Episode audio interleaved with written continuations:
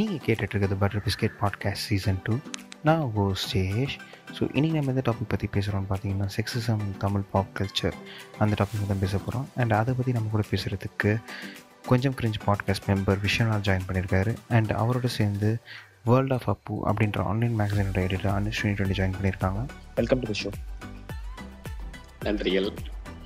Thank you hello hello hello welcome கேக்குது. Okay so இன்னைக்கு நம்ம என்ன டாபிக் பற்றி பேச போகிறோம்னா செக்ஸிசம் இன் தமிழ் சினிமா அந்த டாபிக் தான் பேச போகிறோம் ஸோ அனுஷினி நீங்கள் ஃபர்ஸ்ட் வந்து செக்ஸிசம் அப்படின்னா என்ன? அந்த டெஃபினேஷன் மட்டும் கொடுத்துருங்க. ஓகே இப்போ செக்ஸிசம்னா அது வார்த்தை வேணா இது பயங்கரமா இருக்கும். ஆனா ரொம்பலாம் ஒன்றும் இல்லை. அதாவது என்னன்னா ஒரு ஒருத்தங்கள அவங்க அவங்க on the basis of their sex அவங்கள வந்து ஸ்டீரியோ டைப் பண்றதோ இல்லைன்னா டிஸ்கிரிமினேட் பண்றது. அவங்களுக்கு எதிராக நம்ம ஏதாவது கருத்து வச்சிருக்கிறது இந்த மாதிரியான விஷயங்களை தான் செக்ஸிசம் அப்படின்னு சொல்லுவோம். ஸோ இது வந்து யாரை வேணா அஃபெக்ட் பண்ணலாம் பட் நம்ம ச- சமூகத்தோட அமைப்பு எப்படி இருக்குன்னா அது மோஸ்ட்லி பெண்களை அஃபெக்ட் பண்ணுது. அந்த மாதிரி சொல்லலாம் நம்ம. ஓகே ஸோ ஸ்டீரியோடிப் பண்ணி ஒருத்தவங்களை வச்சிருக்கு ஸோ அண்ட் தமிழ் சினிமாவில் மோஸ்ட்டாக நம்ம பார்த்தோம்னா மேல் டாமினன்ஸ் அதிகமாக இருக்கிறதுனால ஸோ விமனுக்கு அதிகமாக தான். தமிழ் சினிமான்னு இல்லை மோஸ்ட்டாக மேல் டாமினன்ஸ் அதிகமாக விமனுக்கு அதிகமாக தான் இருக்கு.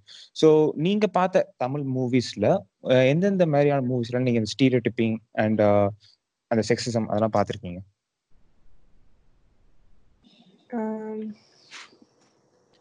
இப்போ எல்லா படத்துலையுமே ஏதாவது ஒன்று இருக்கும் தான் கண்டிப்பாக இப்போ ஃபார் இன்ஸ்டன்ஸ் நம்ம எனி ஒரு பிக் ஸ்டார் வெஹிக்கிள் எடுத்துக்கிட்டோம்னா அதில் வந்து அந்த ஹீரோயினை வந்து ஒரு ஒரு சைல்டு மாதிரி காமிச்சிட்டு இருப்பாங்க அவங்களோட அந்த ஹீரோயினோட ஃப்ரெண்ட்ஸ் எல்லாமே வந்து சின்ன பசங்களா இருப்பாங்க. அவங்க ஏஜ் ஃப்ரெண்ட்ஸ் அவங்களுக்கு வந்து இருக்க மாட்டாங்க. அப்படி இருந்தா அது ஒரே ஒருத்தி இருப்பா அது நிச்சயமா எப்பவுமே பொண்ணா தான் இருக்கணும். அந்த மாதிரி காமிப்பாங்க. அண்ட் அவங்க வயசுக்கு ஏத்த ஒரு பிஹேவியரே இருக்காது அவங்க கிட்ட. சைல்ட் லைக் பிஹேவியர் ஏன்னா அதுதான் வந்து ஒரு இன்னசென்ஸ் பியூரா இருக்காங்க இன்னசென்ட்டா இருக்காங்க. இப்படிதான் காமிச்சிட்டு இருப்பாங்க வேற என்ன சொல்லலாம்? அவங்களுக்கு இப்போ ஒரு twenty two year old woman அப்படின்னு காமிப்பாங்க. பட் அந்த பர்சனோட ஆட்டிடியூட் பிஹேவியர் இதுனா அவங்களோட என்ன சொல்றது? அவங்க அவங்க ஏஜ்க்கு பிஹேவே பண்ண மாட்டாங்க. நீங்க வந்து யார சொல்றீங்கன்னு தெரியுது. ஜெனிலியாவை சொல்றீங்க. அவ மட்டுமா? எல்லாருமே அப்படிதானே. இந்த. சத்யம் சத்யம் படத்துல விஷாலும் நயன்தாராவும் நடிச்சிருப்பாங்கல்ல. அதுல வந்து நயன்தாராவோட ஃப்ரெண்ட்ஸ் எல்லாமே வந்து சின்ன சின்ன பசங்களா இருப்பாங்க அந்த காலனில. அவங்க எப்பவுமே இந்த முட்டையை உடைச்சிட்டு எதனா ஏதாவது சப்பாத்தி மாவு வந்து எல்லா இடத்துலயும் கிச்சன்ல வேஸ்ட் பண்ணிக்கிட்டு இந்த மாதிரி ஏதோ சில்லறத்தனமா விளையாடிக்கிட்டு இருப்பாங்க. அவங்க வந்து ஒரு கியூட் ஹீரோயின் மாதிரி அந்த படத்துல ப்ரொஜெக்ட் பண்ணுவாங்க. சோ இப்படி சொல்லுங்க. இல்ல அதான் அந்த சொன்ன மாதிரி அந்த லூசு பொண்ணு கேரக்டருக்குள்ளதான் இருப்பாங்க. அந்த டிபிக்கல் ஒரு சொல்லுவாங்க அது லூசு பொண்ணு கேரக்டர்ன்றது ஜெனிலியா லைலா அவங்க பண்ண அந்த கேரக்டர் இதுலதான் ஸ்டீரியோடிப்ல தான் பண்ணுவாங்க மோஸ்டா ஆமா. அண்ட் அவங்க ரொம்ப அது லூசுத்தனமா பண்ணலனாலுமே அவங்க ஒரு சைல்டு லைக்கா பண்ணுவாங்க. They they are not behaving their age அவங்க வந்து அவங்களுக்கு வந்து செக்ஸ் லவ் இதெல்லாம் எதுவுமே புரியாத மாதிரியான ஒரு கேரக்டரா தான் இருப்பாங்க. ஆனா திடீர்னு ஒரு பாட்டு வரும். அதுல மட்டும் அவங்க ரொம்ப செக்ஷுவலி எம்பவர்டா அவங்கள வந்து காமிச்சிருப்பாங்க. பட் மத்தபடி படத்துலயோ இல்லைன்னா அவங்க கேரக்டர்லாம் அந்த மாதிரி இருக்காது. குறிப்பா அந்த சிவாஜி படத்துல வந்து எனக்கு தமிழ் பெண் தான் வேணும்னு சொல்லிட்டு ஸ்ட்ரேயா அவங்க காமிச்சிட்டு அப்படியே அடுத்த ரெண்டு சாங்லயே வந்து அவங்க அப்படியே செக்ஷுவலைஸ் பண்ணி காமிச்சிருப்பாங்க. நீங்க சிவாஜி படத்தை எடுத்து அதை வச்சு தனியா ஒரு பாட்காஸ்டே பண்ணலாம். அந்த அளவுக்கு அதுல வந்து கண்டென்ட் இருக்கும். எந்த எந்த செக்டர் எடுத்தாலும் போட்டு சிவாஜிக்குள்ள போனீங்கன்னா நம்ம சுஜாதாவெல்லாம் வச்சு பண்ணலாம். அந்த அளவுக்கு எடுத்து ட்ரெயின் ஆமா. அந்த சிவாஜில இதுல இதுல ஒண்ணு இருக்குது. இது நீங்க செக்ஸிசம் சொல்றது இப்போ அனுசை நீ சொன்ன டெபினிஷன் வந்து ஸ்டீரியோ டைப் பண்றது ஒரு டிஸ்கிரிமினேஷன் இருக்குது. ஆஹ் அதாவது இப்ப பாத்தீங்கன்னா கூகுள் கூகுளோட டெபினிஷன்லயே என்ன சொல்லுவாங்கன்னா டிபிக்கலி அகைன்ஸ்ட் உமன் தான் சொல்றாங்க அவங்களே. ஸோ இதுல வந்து நான் என்ன பார்ப்பேன்னா சினிமா வந்து கிட்டத்தட்ட தமிழ் சினிமான்னு இல்ல இது வந்து ஜேம்ஸ் பாண்ட் மூவிஸ்ல இருந்து எல்லாத்துலயுமே இருக்குது. அவங்களோட அப்ஜெக்டிஃபை பண்றதோ அப்ஜெக்டிஃபை பண்ணி உமனோட பாடியை ஒரு மார்க்கெட்டிங் மெட்டீரியலா மாத்துறது. ஒரு பொண்ணு நீங்க அந்த நெட்ஃபிளிக்ஸ்ல வர தமிழ்ல இருந்து எல்லாமே வந்து ஒரு உமன் சென்ட்ரிக்காவோ இல்லை அவங்கள ஒரு இதுவா செக்ஷுவல் ஆப்ஜெக்டாவோ வைக்கிறது தான் மோஸ்ட்லி இருக்கும். இது வந்து தமிழ் சினிமால எப்படி இருக்குதுன்னா எனக்கு தெரிஞ்சு ஒரு உமன் கேரக்டரே வந்து மோஸ்ட்லி வந்து ஃபார் செக்ஷுவல் ப்ளீசிங்கும் இல்லை வந்து ஒரு உமன் கேரக்டர் இருக்கணும் அப்படின்னு வைக்கிறதா தான் இருக்கும். அது ஒரு பெரிய யூஸ்ஃபுல்லான கேரக்டரெல்லாம் ரொம்ப சில டேரக்டர்ஸ் தான் வைக்கிற மாதிரி இருக்கும். இது எல்லாமே சரி ஒரு பாட்டு ரெண்டு பாட்டு வைக்கணும். அந்த பாட்டுக்கு ஒரு ஹீரோயின் வேணும். அந்த ஹீரோயினும் பார்த்தீங்கன்னா மோஸ்ட்லி நம்ம ஊர் பொண்ணாலாம் இருக்காது. பார்க்க நம்ம ஊர் பொண்ணாவே இருக்காது. தமிழும் வராது. போய் நார்த் இந்தியாலேருந்து தூக்கி பிடிச்சி கூட்டிட்டு வருவானுங்க. இந்த கமலஹாசன் பபுள் கம் போட்டு சவைக்கிற மாதிரி சவைக்க கொடுத்துட்டு டப்பிங் பண்ணி வச்சிருப்பானுங்க. படத்துக்கும் இதுக்கும் ஒட்- வராது. பட் ஒரு ரீசன் என்னன்னா அந்த பொண்ணு கொஞ்சம் வெள்ளையா இருக்கும். இல்லை வந்து கொஞ்சம் பார்க்க செக்ஷுவலி அட்ராக்டிவா இருக்கும் அப்படின்னு சொல்லி எடுத்து வைப்பானுங்க. அது வந்து எனக்கு தெரிஞ்சு அதுவே ஒரு பெரிய மோசமான விஷயம். அதாவது ஆஹ், நம்ம ஊர் படத்துக்கு நடிக்க வைக்கிறதுக்கு அந்த க அந்த கதைக்கு தேவையே படாத போது ஒரு கிராமத்து பொண்ணா ஏமி ஜாக்சனையும் இதே வேற யாரையோ நடிக்க வைக்கிறதுக்கு தமிழ்நாட்டுல இருந்து ஒரு பொண்ணை வைக்கிறதுக்கும் நிறைய டிஃபரன்ஸ் இருக்குதுல்ல. அது வந்து டோட்டலா வந்து அது தமிழ் லாங்குவேஜே தெரியாத ஒரு பொண்ணை வந்து நடிக்க வைக்கிறதோ அந்த பொண்ணுக்கு பெரிய ஆக்டிங் ஸ்கில்ஸும் இருக்குமான்னு டவுட் அந்த அந்த கேரக்டருக்குமே ஸ்கோப் இருக்காது. பட் ஒரே ரீசன் வந்து அந்த பொண்ணு வந்து செக்ஷுவலா பாக்குறதுக்கோ இல்ல ப்ளீசிங்கா இருக்கிறதோ இல்ல இவங்க வச்சிருக்க ஒரு ஸ்டாண்டர்ட்ஸுக்கு ஏத்த மாதிரி இருக்கிறதுனாலயோ தான் வச்சிருப்பாங்க. ஸோ எனக்கு தெரிஞ்சு அது வந்து one of the worst thing happening இப்போ இப்போ சினிமா இண்டஸ்ட்ரியில எனக்கு அது வந்து சுத்தமாக பிடிக்காது. இன்னொன்று அவங்க ஒரு ஸ்டாண்டர்ட் செட் பண்றதுமே வந்து ரொம்ப மோசமான ஒரு ஸ்டாண்டர்டா இருக்கும். அந்த கலரு அப்புறம் பேசுறது. பொண்ணுங்கன்னா இப்படிதான் பேசணும். சர்டன் கேரக்டர்ஸ் எல்லாம் வச்சிருப்பாங்க. இப்போ அந்த விளையாட்டா அனுஸ்வினி சொன்ன மாதிரி விளையாட்டா இருக்கணும். பொண்ணுங்கன்னா விளையாட்டா இருக்கணும்? ஆம்பிஷன் இருக்கிறவங்க எல்லாம் வந்து மோஸ்ட்லி இதுவா போயிடுவாங்க நாசமா போயிடுவாங்க அந்த மாதிரி வைக்கிறது. இன்னைக்கு வந்து ஆக்சுவலா ஃபேஸ்புக்ல இன்னொன்னு போட்டு அடிச்சிட்டு இருந்தாங்க. கருணாநிதியோட வசனத்துல பண்ண படத்துல எல்லாம் எவ்வளவு மிசாஜினி இருக்குது அப்படின்னு சொல்லி.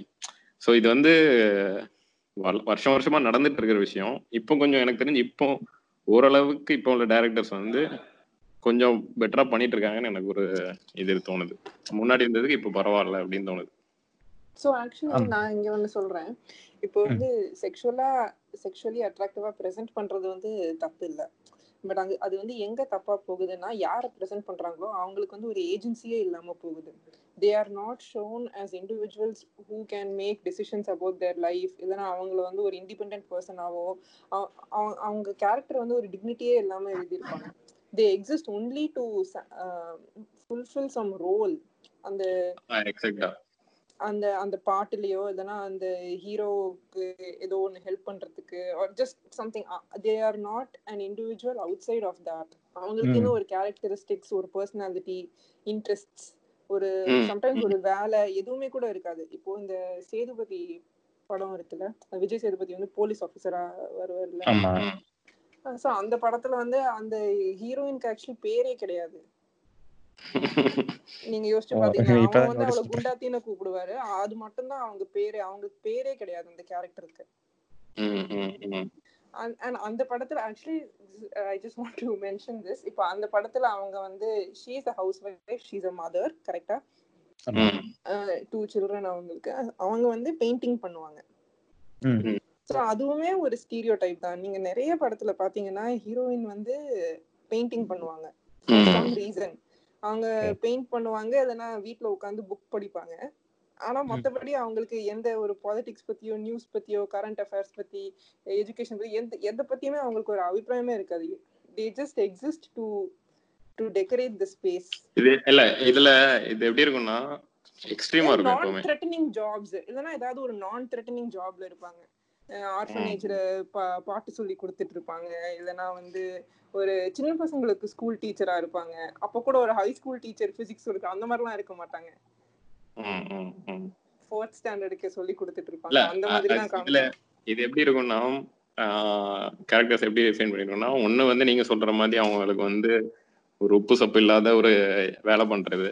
இல்லாட்டா இந்த இந்த எக்ஸ்ட்ரீம்ல இருப்பாங்க. அதாவது உமன் சென்ட்ரிக் ஃபிலிம்ஸா பாக்குறீங்கன்னா இப்போ ம். நயன்தாரா நடிச்ச உமன் சென்ட்ரிக் ஃபிலிம்ஸ்ல அவங்க இதுக்கு ஆமா அப்படி அதெல்லாம் அன்பேரபிள் ஆக்சுவலி தோஸ் மூவிஸ் அது அந்த படம் பாக்குறதுக்கு நான் இந்த மாதிரி ஒரு விஷால் படமோ விஜய் படமோ பார்த்துட்டு போய்கிட்டே இருப்பேன். இப்போ விமன் விமன் சென்ட்ரிக் மூவி அப்படின்னு சொல்லிட்டு ஒரு அன்நேச்சுரலா ஒரு உமன் கேரக்டர் காமிப்பாங்க. Completely desexualised they are just so remove from any kind of. Desires. Or even அவங்க நார்மலா கூட பேச மாட்டாங்க. எப்பவுமே குறைச்சிட்டே அதுல அதுல அதுல வந்து ஒரு இது இது பாத்தீங்கன்னா அவங்க போட்டு Dress வந்து ரொம்ப கண்ணியமான. ட்ரெஸ்ஸா இருக்கும். ஆமா. அதாவது. ஃபுல் ஸ்லீவ் காலர் வச்ச. பிளவுஸ் யாருமே அப்படிலாம் தைச்சு போட்டுக்கிறதே இல்ல. எந்த எந்த படத்துலயுமே கூட அதெல்லாம் பார்க்க முடியாது. பழைய ஹெட் மாஸ்டர் ஹெட் மாஸ்டர் மாதிரி இருக்கும் எப்பவுமே. ஒரு இது கூட ஒரு ப்ளீட் கூட அப்படி நகர்ந்திருக்காது. எப்பவுமே அப்படியே இருப்பாங்க. பாத்ரூம்ல தான் வரும்போது கூட அப்படியே தான் இருப்பாங்க போல. அந்த மாதிரி இருக்கும். அதுல அந்த மாதிரி படத்துல வந்து இன்னொரு பிரச்சனை இருக்கும். அது அது பெரிய பிரச்சனை கிடையாது ஆக்சுவலா பட் அதுல என்ன. இருக்குன்னா அவங்களுக்கு வந்து லீடா வர மேல் வந்து ரொம்ப உப்புக்கு சப்பையா சப்பையான ஒரு மேல் எக்ஸாக்ட்லி சோ ஆக்சுவலி இது வந்து எங்க ப்ராப்ளம் ஆகுதுன்னா இப்போ இந்த அவ- அவங்கள அந்த மாதிரி காமிக்கும் போது maybe they are very strong and powerful இந்த நயன்தாரா வந்து அறம்ல பண்ணாங்க ஜோதிகா வந்து இந்த அது என்ன படம்? ஸ்கூல் டீச்சரா வந்தாங்களே ராட்சசி. ராட்சசி. ஆஹ் அதுல வராங்க. சோ அதெல்லாம் நம்ம பார்க்கும்போது அவங்கள வந்து ஒரு ஒரு லவ்விங் பார்ட்னரோட இல்லைன்னா ஒரு செக்ஷுவல் இன்ட்ரெஸ்ட் இருக்கிற ஒரு உமனா இந்த மாதிரிலாம் காமிக்கிறதுக்கு என்னமோ ஒரு தயக்கம் இருக்கு டைரக்டர்ஸ்க்கு அவங்க எப்பவுமே தனியா மட்டும்தான் வருவாங்க. ம், they. Will have nothing outside of that அந்த இதுல வந்து அந்த. படத்துல வந்து உங்களுக்கு இதுவே இருக்காது. ரொமான்ஸ் சாங்ஸே இருக்காது. ரொமான்ஸ் இருக்காது. ஏன்னா அவங்களுக்கு மிஞ்சி மிஞ்சி போனா ஒரு பேரண்ட் கிட்ட அவங்க ஒரு ஃபீலிங் எக்ஸ்பிரஸ் பண்ணுவாங்க. அவ்வளவுதான். மத்தபடி அவங்களுக்கு ஃப்ரெண்ட்ஸ் கூட இருக்காது. இது இது வந்து நீங்க இதே கேரக்டர்ல வந்து சில டைம் மென் மூவியும் வரும். இப்ப இந்த துப்பறிவாளன் அந்த மாதிரிலாம் வரும். ஆனா அதுல வந்து எப்படி இருக்கும்னா ஒரு கில்மா பாட்டோ இல்ல அந்த பொண்ணு வந்து நம்ம ஆள் கிட்ட ரொம்ப அட்ராக்டிவா இருக்கிற மாதிரியோ நம்ம ஆள் வந்து ஒரு அல்ஃபா மேல் மாதிரி அந்த. மாதிரி இந்த கேரக்டர் ஸ்பெண்ட் பண்ணுவாங்க. ஆனா அந்த சைடு வரும்போது அது வித்தியாசமா இருக்கும் பட் அதுல இந்த ரொமான்ஸ் மட்டும் எப்படி கட் அன்நேச்சுரலா பண்ணுவோம். இருக்கும் actually it's like they have not seen a woman அவங்க வந்து ஒரு ஒரு உமன் உண்மையிலேயே ப்ரொஃபஷனலி சக்சஸ்ஃபுல்லா இருப்பாங்க. ஆனா அவங்க மத்தபடி எப்படி இருப்பாங்கங்கறத அப்சர்வே பண்ணாம எழுதுன மாதிரி இருக்கும் அந்த கேரக்டர். இல்ல ஆக்சுவலா இந்த ப்ராப்ளம் வந்து எங்க இருந்து வருதுன்னா இப்போ நான் ரீசெண்டா ஏதோ ஒரு இதுல படிச்சேன். இப்போ இமைக்கா நொடிகள் ஸ்டோரி இருக்குல்ல அதுல. நயன்தாரா காமிக்கிற அந்த ஸ்டோரி வந்து ஆக்சுவலா ஃபர்ஸ்ட் அவங்க என்ன பண்ணிருக்காங்கன்னா ஒரு மேலுக்கு தான் எழுதியிருக்காங்க. ஓகேவா? சோ மேல் காஸ்டிங்க்கு யாருமே இதுவானதும் அவங்க ஃபீமேல் நயன்தாரா வச்சு மூவ் பண்ணிருக்காங்க. சோ அங்கதான் ப்ராப்ளம் வருது. அந்த டேரக்டர்ஸ் யாருமே வந்து ஒரு விமனுக்கு வந்து முக்கியத்துவம் கொடுத்து எழுதுறது இல்ல அவங்க ஒரு கேரக்டர் எழுதிடுறாங்க. அதை அப்படியே பயஸ் ஆக்கி அது மேல் இல்ல ஃபீமேல் யார் வேணா போட்டுக்கலாம் அப்படின்னு சொல்லிட்டு போட்டுறாங்க அது அதுவும் ஒரு கிமிக் மாதிரி ஆயிடுச்சுல. இப்போ விமன் சென்ட்ரிக்னு வந்து நம்ம ஆளுங்க போய் எல்லாரும் போய் பார்க்க போறாங்க. அண்ட் விமனும் போய் சப்போர்ட் பண்ண போறாங்க அதுக்கு.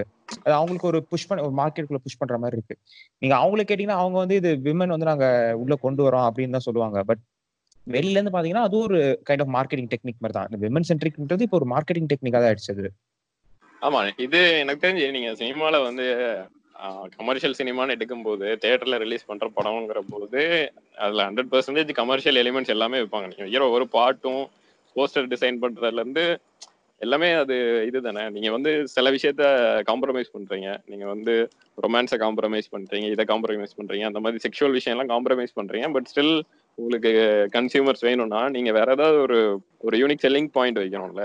அப்போ ஏன்னா இல்லாட்டா யாரும் பார்க்க போறது இல்ல நீங்க வந்து அதுல ஒரு அதுல கதை நல்லா இருக்க போதுன்னுலாம் சொல்லி யாரும் பார்க்க போறது இல்ல நீங்க ஒரு போஸ்டரை வச்சோ இல்ல நயன்தாரா அப்படி ஸ்ட்ரிப் என்ன தான் பண்ணுவானுங்க. அது ட்ரெய்லர் டீசர் அதெல்லாம் வச்சு ஸோ அவனுக்கு அந்த உமன் சென்ட்ரிக்ங்கிறத ஒரு கண்டிப்பா ஒரு மார்க்கெட்டிங் மெட்டீரியலாக தான் கண்டிப்பா யூஸ் பண்ணுவாங்க. எனக்கு தெரிஞ்சு அது ஒரு பெரிய தப்பு கிடையாதுன்னு தான் எனக்கு தோணும். ஏன்னா அவன் போட்ட காசை எடுக்கணும் பட் ஸ்டில் அதுக்குள்ள வைக்கிற மேட்டர் வந்து கண்டிப்பா இப்படிதான் இருக்கணும்னு அவசியம் கிடையாது. உமன் சென்ட்ரிக்ங்கிறத மார்க்கெட்டிங் மெட்டீரியல்னு போட்டாதான் இப்ப பாக்குறதுக்கு ஆள் வரும். இல்லாட்டா எனக்கு தெரிஞ்சு படம் தெரியாமலே போயிடும் இப்ப நயன்தாரா வச்சு எடுக்கிறதே ஒரு பெரிய விஷயம் தான் ஏன்னா நயன்தாரா நடிச்சு நடிச்சிட்டு இருக்க மத்த படத்துல எல்லாம் போய் பாத்தீங்கன்னா இப்போ இந்த ஆஹ், எதிர்நீச்சலா எதிர்நீச்சல்ல. சிவகார்த்தியன் கூட ஒரு படம் நடிச்சாப்ல மிஸ்டர் லோக்கல். அந்த அந்த படம். மிஸ்டர் லோக்கல் அது- பார்க்கவே இல்லை. அதுக்கு படம், வேலைக்காரன். அதுலயும் வந்து அதாவது நயன்தாரா ஏன் நடிக்கணும்னு தான் எனக்கு தோணுச்சு. அது அந்த ஒரு புதுசா ஒரு வந்து ஒரு ஹீரோயின் நடிக்கிறது வேற. நயன்தாரா ஏன் நடிக்கணும்னு எனக்கு தோணிட்டு இருந்துச்சு.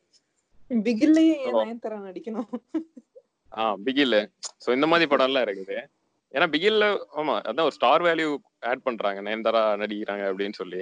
பிகில். ஆக்சுவலா நல்லாவே நல்லாவே வந்து இது பண்ணாங்க. ஏன்னா அது ஒரு உமன் சென்ட்ரிக்கான ஃபிலிம்னு சொல்லிட்டு சிங்கப்பண்ணேன் பாட்டு வச்சுட்டு நயன்தாரோட கேரக்டர் அவ்வளவு மீனிங்லெஸ்ஸா இருக்கும்போது அவ வந்து சைக்கா சைக்காட்ரிக்கா ஏதோ ஒன்று சொல்லுவாங்க. டாக்டரா ஏதோ ஒன்று சொல்லுவாங்க. ஆனா அந்த அதுக்கு உண்டான ஆக்டிவிட்டியோ இல்ல அதுக்கு உண்டான காஸ்டியூம்ஸோ அது எதுவுமே. பண்ணாத மாதிரி இருக்கும். ஸோ அது வந்து அது ஒரு ப்ராப்ளம் தான். ஆனா நம்ம நம்மளால அட்லி பண்றது வந்து நம்ம எதுவும் குறை சொல்ல முடியாது. ஏன்னா அது அவர் பண்றது கிடையாது. எதுவுமே அவரோடது கிடையாது.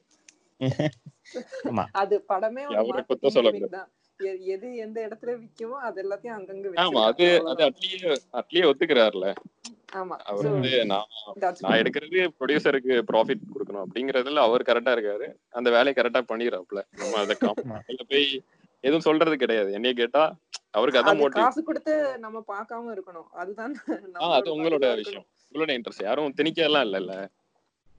ம். ஆனா கண்டிப்பா ஒரு ப்ரெஷர் வந்துரும். நான் ஆக்சுவலி என்ன இப்போ யோசிச்சுட்டு இருந்தேன்னா இந்த இமைக்கா நொடிகள் பத்தி சொன்னப்போ அது வந்து ஒரு ஒரு ஹீரோக்காக எழுதின ஒரு படம். ஆனா அதை நயன்தாரா வச்சு எடுத்துட்டாங்க அப்படின்ட்டு. ஸோ இப்போ women centric மூவினா it it doesn't mean that ஒரு ஒரு மேனோட ரோல்ல நம்ம வந்து ஒரு ஃபீமேல் அனாட்டமி இருக்கிறவங்கள வந்து வச்சு பார்க்குறோம் அப்படின்ட்டு. That should not be the point of it அங்கே தானே தப்பாகுது. The point is to see more women on screen more women should be involve in the making of the film இதெல்லாம் தான் வந்து ஆக்சுவல் சேஞ்சஸ்க்கு. ஒரு. ரீசனா இருக்கும் not just by saying that ஒரு ஆம்பளை மாதிரி ஒரு பொண்ணை நடிக்க வைக்கிறது தான் வந்து விமன் சென்ட்ரிக் படம் விமன் எம்பவர்மெண்ட்டுக்கு வந்து தூண்டுதலா இருக்கும்னு சொல்றது வந்து முட்டாள்தனம் தான் நான் நினைப்பேன் ம், ம், ம். ஆமா. rather how many women are there in the team அவங்க வந்து அந்த விமன் கேரக்டர்ஸ் எழுதும்போது எவ்வளவு விமனோட கான்ட்ரிபியூஷன்ஸ் அதுல இருக்கு? இதனா அந்த கேரக்டர் ஸ்கிரீன்ல பார்க்கும்போது ஒரு ஃபுல்லி ரியலைஸ்ட் உமனா அவங்க இருக்காங்களா? இதனா is she just the some man's imagination of what a woman is இந்த மாதிரியான டிஃப்ரென்சஸ் தான் நம்ம வந்து பார்க்கணும். So the the one of the solutions is to involve more women in the making of the movie. ம். அதான் நம்ம கவிஞர் விட மாட்டாரு.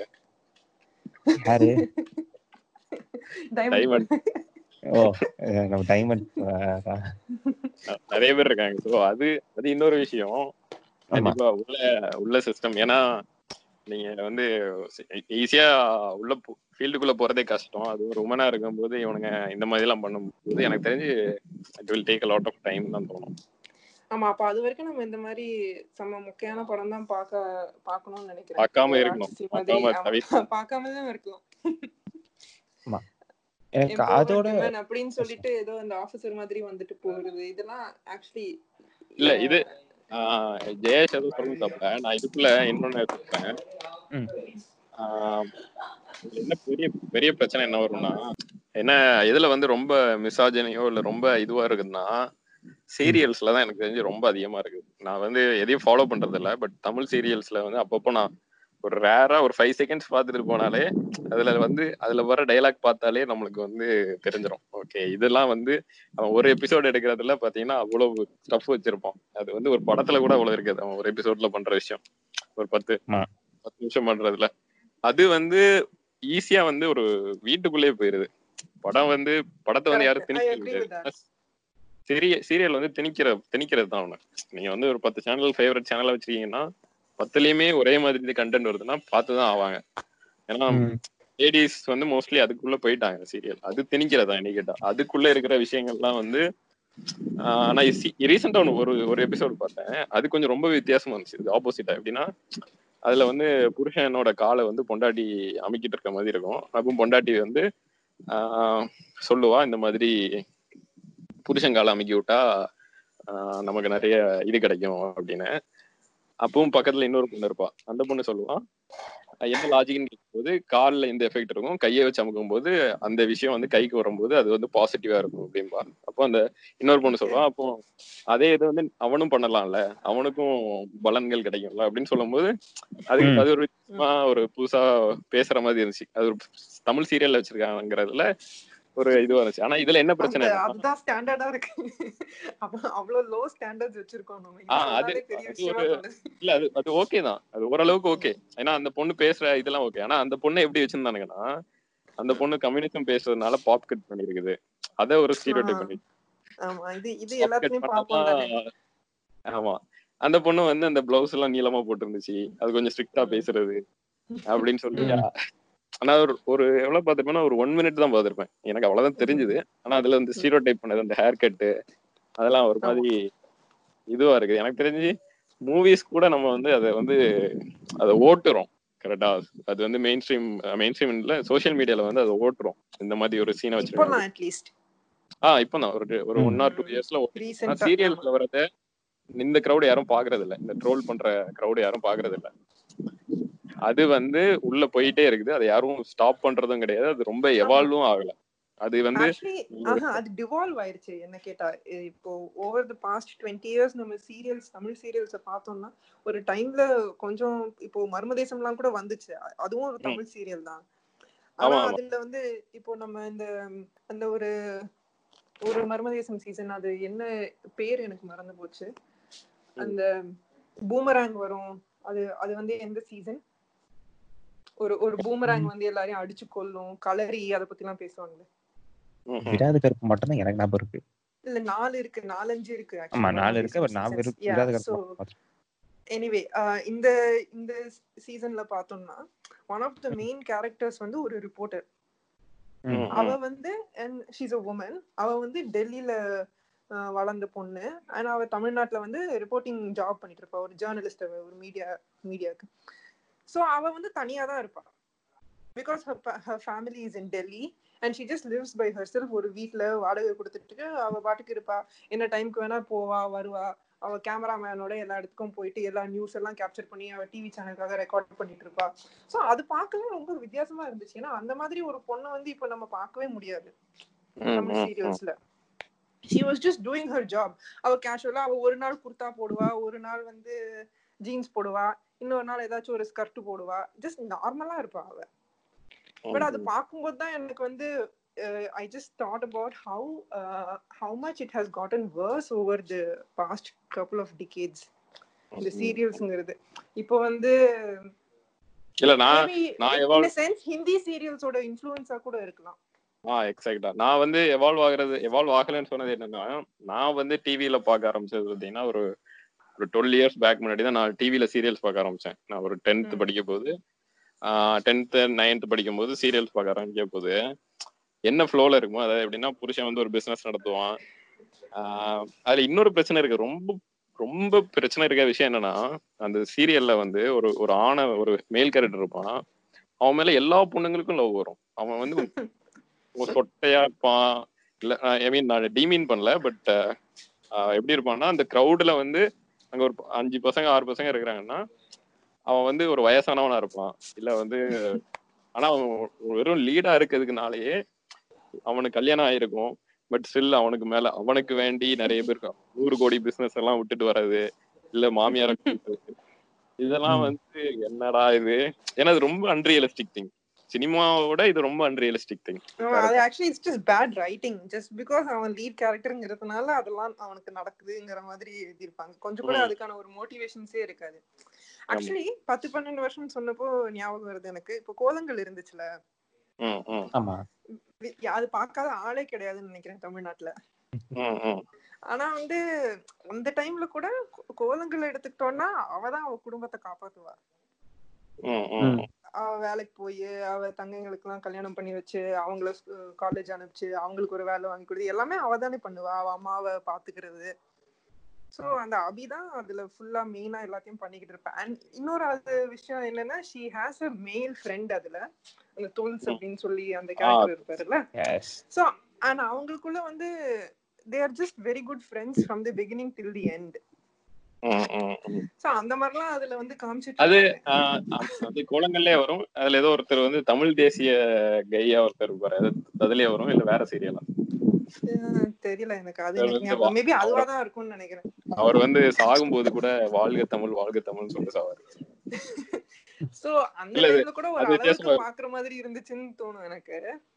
அட்லீஸ்ட் இந்த விமன் ஏன் கஷ்டப்படுற விமன் அதுவுமே ஒரு ஸ்டீரியோ டைப் தான். அவங்க ரொம்ப கஷ்டப்பட்டு அவங்க குடும்பத்துக்காக உழைச்சு உழைச்சு அவங்க வந்து நீங்க இந்த இந்த எலிமெண்ட்ஸ் எல்லாத்தையுமே எடுத்துட்டா கதையில எதுவுமே இருக்காது. உங்களுக்கு but but that was still வாட்சபிள்னு சொல்றேன். ஆனா அந்த மாதிரி இது இப்போ இப்போ வரவே இல்லையா அந்த மாதிரி. அவங்க கஷ்டப்பட்டு அவங்க குடும்பத்துக்காக உழைக்கிறாங்கங்கிறது கூட இப்போ நம்மளால பார்க்க முடியறது இல்ல. அவங்க வந்து ஏதாவது மாமியாரோட சண்டை போடுறது எதனா அவங்க ஹஸ்பண்டோட சீக்ரெட் லவரோட சண்டை போடுறது இந்த மாதிரி மட்டும் தானே இப்பெல்லாம் வருது. நகை நிறைய நகை போட்டுட்டு வீட்ல எப்பவுமே உட்காந்துட்டு இருக்கிறது.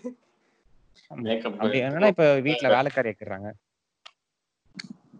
ஆமா இப்ப அந்த ஒரு இது வருது. ஐயா ஐயான்னு கூட கூப்பிடுறதும் ஒரு பெரிய ஆமா இது பாத்துருக்கீங்களா? அந்த மேல் கேரக்டர் மேல் லீடு கேரக்டரை வந்து எல்லாரும் ஐயான்னு தான் கூப்பிடுவாங்க. ஆமா. சின்னையா பெரிய இது ரெண்டு தான் அதெல்லாம் வந்து எனக்கு வந்து அது அதுதான் கிரிஞ்சு ஆக்சுவலா கிரிஞ்சுனா சொல்றேன்னா யாரோட ஃபேண்டசி எதுன்னதும் புரிய மாட்டேங்குது. என்ன மாதிரி பீப்புள் அதை வந்து ஒரு ஃபேண்டசியா நினைச்சு அது எழுதி அந்த ஃபேண்டசிய வந்து மத்தவங்களுக்காக பேக்கேஜ் பண்றாங்க. இதெல்லாம் தான் ரொம்ப ஒரு வரிசம் திங்ஸ் அப்படின்னு தோணுது. uh, and the reach is வந்து- completely different for both mediums அதுதான் சொல்றேன் இப்போ சினிமா வந்து பாக்குறாங்க எல்லாரும். ஆனா சினிமால எனக்கு வந்து இல்ல சினிமால எனக்கு வந்து எப்படி இருக்குன்னா அது வந்து மோர் ஆஃப் அப்ஜெக்டிஃபைங் செக்ஷுவலா அப்ஜெக்டிஃபை பண்ணி அதுதான் அவங்களோட பர்பஸ் அப்படின்னு ஒரு இதுல இருக்குது. சீரியல்ல வந்து உங்களுக்கு எயிட்டீன் பிளஸ் கண்டென்ட் கொடுக்க முடியாத ஒரே ரீசனுக்கு வேண்டி அதுல குடுக்குற மாதிரி இருந்துச்சுன்னா அவங்க பண்ணுவாங்க. ஆனா பட் ஸ்டில் அந்த ஆடியன்ஸ் வேறனால இங்க. வந்து என்ன பண்ணாங்கன்னா இவங்களோட கேரக்டரிஸ்டிக்ஸ் வந்து ஒரு ஹோம்லி உமன்னா இப்படிதான் இருக்கணும்.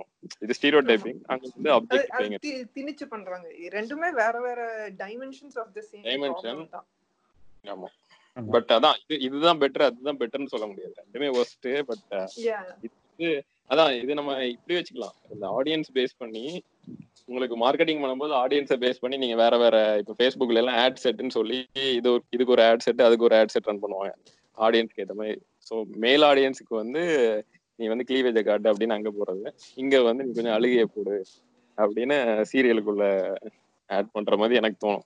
ஸோ இங்க வந்து உமனுக்கு வந்து அந்த எமோஷன்ஸோ அதாவது இன்னும் இன்னொரு விஷயம் பார்த்தா எப்படி இருக்கும்னா most of the women relate பண்ற மாதிரி கண்டென்ட் எப்படி அவங்க பண்றாங்க.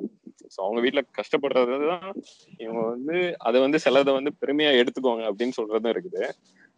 அதாவது எப்படி இருக்கும்னா இவ வந்து எல்லா அவளோட கனவுகள் எல்லாம் விட்டுட்டு வந்து இங்க வந்து அம்மாவா இருக்கா அப்படிங்கறத அவங்க குளோரிஃபை பண்ணுவாங்க அங்க சீரியல்ல.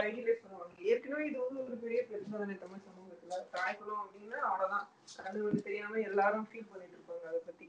அதுதான் வந்து ஒரு உமனுக்கு என்ன சொல்ற அடையாளம். அது கிடைச்சிச்சுன்னா அவங்க வாழ்க்கை பூரிப்படைஞ்ச மாதிரி ஒரு ஃபீலிங் ஸோ இதை வந்து every one just exploits this sentiment சீரியல்ல எல்லாம் கேட்கவே வேணாம். சினிமாலயும் அதை நிறைய பண்ணுவாங்க. இந்த அப்புறம் இந்த லவரை வந்து அம்மாவா பாக்குறது இந்த மாதிரியான கேவலமான கான்செப்ட் எல்லாம் போய்கிட்டு தானே இருக்கு. ஆமா. அவங்க வந்து விமன் வந்து அவங்க லவரை குழந்தையா பார்ப்பாங்க. மென் வந்து அவங்க லவரான அம்மாவா பார்ப்பாங்க. இது இதெல்லாம் எப்படி? இன்ட்ரெஸ்ட் வெளியில சொல்லும் போது ஒரு மாதிரி இருக்குல்ல. ஆனா இதெல்லாம் ஃபுல்லா நம்ம இன்டர்னலைஸ் பண்ணிருக்கோம் அதை பார்த்து பார்த்து என் லவ்வரை பார்த்தா எனக்கு லஸ்ட் வரவே வராது. பியூர் லவ் அது அப்படின்னா அதெல்லாம் பிரச்சனை. லவ்வரை பார்த்து லஸ்ட் வரலன்னா சீரியஸ்லி இட்ஸ் பிக் ப்ராப்ளம். நம்ம ஹேவ் டு கன்சிடர் இட் ஆமா. அண்ட் நீங்க சொன்ன மாதிரி எனக்கு இன்னொரு ஒரு பெரிய ப்ராப்ளம் என்னன்னா தமிழ் சினிமால இப்ப முன்னாடி இப்ப வர படங்கள்ல அவ்வளவா இல்ல. பட் முன்னாடி வ- வர வந்த நிறைய படத்துல வந்து ஒரு ஹீரோ போய் ஒரு விமன் வந்து அவங்கள இது பண்ணுவார் எப்படி சொல்றேன்னா நீ லெக்சர் பண்ணுவான். இந்த மாதிரி தான் நீ இருக்கணும். இப்ப உதாரணத்துக்கு ஒரு படம் விஜய் நடிச்ச படம் விஜய். அஸ்வின் நடிச்ச படம் படையப்பா ஆமா. மன்னன். மன்னன் ரஜினி நிறைய இருக்கு. ரஜினி வந்து இதுல வந்து ஒரு லீடர் ரஜினியும் சரி கமலும் சரி விஜயகாந்தும் சரி திமிர அடகிறது தான் அவங்களோட மெயின் ஆமா ஆக்சுவலி சிங்காரவேல் மாதிரி ஒரு காமெடியான படத்திலேயே லவ். வரதுக்கு முன்னாடி வரைக்கும் குஷ்பு வந்து ஜாலியா சுத்திக்கிட்டு இருப்பாங்க. ஊர் சுத்துவாங்க ஃப்ரெண்ட்ஸோட எல்லாம் பண்ணுவாங்க. லவ் வந்த உடனே புடவை கட்டிட்டு பூ வச்சுட்டு அப்படியே வருவாங்க. What personality மாறிடுமா? லவ் வந்தா? இதை இப்போ வரைக்கும் பண்ணிட்டு தான் இருக்காங்க இந்த கான்செப்ட ஆமா. இப்போ நம்ம விஜய் இளைய தளபதி விஜய் வர இதெல்லாம் பண்ணிட்டு. ஆமா. அது விஜய்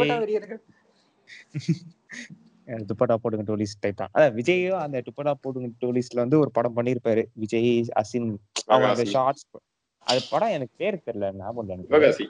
ஆ சிவகாசி. எஸ் அந்த படத்துல அசின் வந்து ஒரு மாதிரி ஷார்ட் ட்ரெஸ் போட்டு வந்தோடனே நீங்க வந்து saree கட்டிட்டு வாங்க ஆம்பளைங்க எல்லாம் வந்து கையெழுத்து கும்பிடுவாங்க அப்படின்னு அவங்களும் போய் saree கட்டிட்டு வந்துருவாங்க. உடனே லவ்வும் வந்துரும் கூட. நீங்க வந்து என்ன தெரியுமா உங்களுக்கு ஏன் தெரியுமா பேர்? நீங்க ஃபேஸ்புக் அதிகமா யூஸ் பண்ணீங்கன்னு வச்சுக்கோங்களேன். இந்த ஃபைட் எல்லாம் அடிக்கடி நடக்கும். விஜய் அஜித் ஃபைட்ஸ் வந்து எப்படி எவால்வ் ஆயிருக்குதுன்னா ரெண்டு சைடுலுமே இன்டெலெக்சுவல்ஸும் ரெண்டு சைடுலயுமே வந்து ரேஷனல் திங்கர்ஸும் வந்ததுனால லைட் ஒரு சாஃப்ட் கார்னர் இது இல்ல, இல்ல, நான் சொல்றேன். நான்- சொல்லுங்க சொல்லுங்க. உங்க வாய்ஸ் லைட்டா பிரேக் ஆரம்பிச்சு நான் சொல்றேன். என்னன்னா. இப்போ வந்து எனக்கு வந்து விஜய் அஜித்தான் கேட்கும்போது எனக்கு வந்து அஜித் மேல ஒரு சாஃப்ட் கார்னர் உண்டு. சரியா? ஓகே. சொல்லுங்க சொல்லுங்க. ஓகே. சாஃப்ட் கார்னர் அது வந்து நான் வந்து ஃபேன்லாம் சொல்ல மாட்டேன். இன்னொன்னு வந்து அஜித் இப்போ ஒரு ரீசெண்டா ஒரு படம் நடிச்சாப்ல வக்கீலா? என்ன படம் பிங்கோட ரீமேக் நேர்கொண்ட. பார்வை. நேர்கொண்ட பார்வை.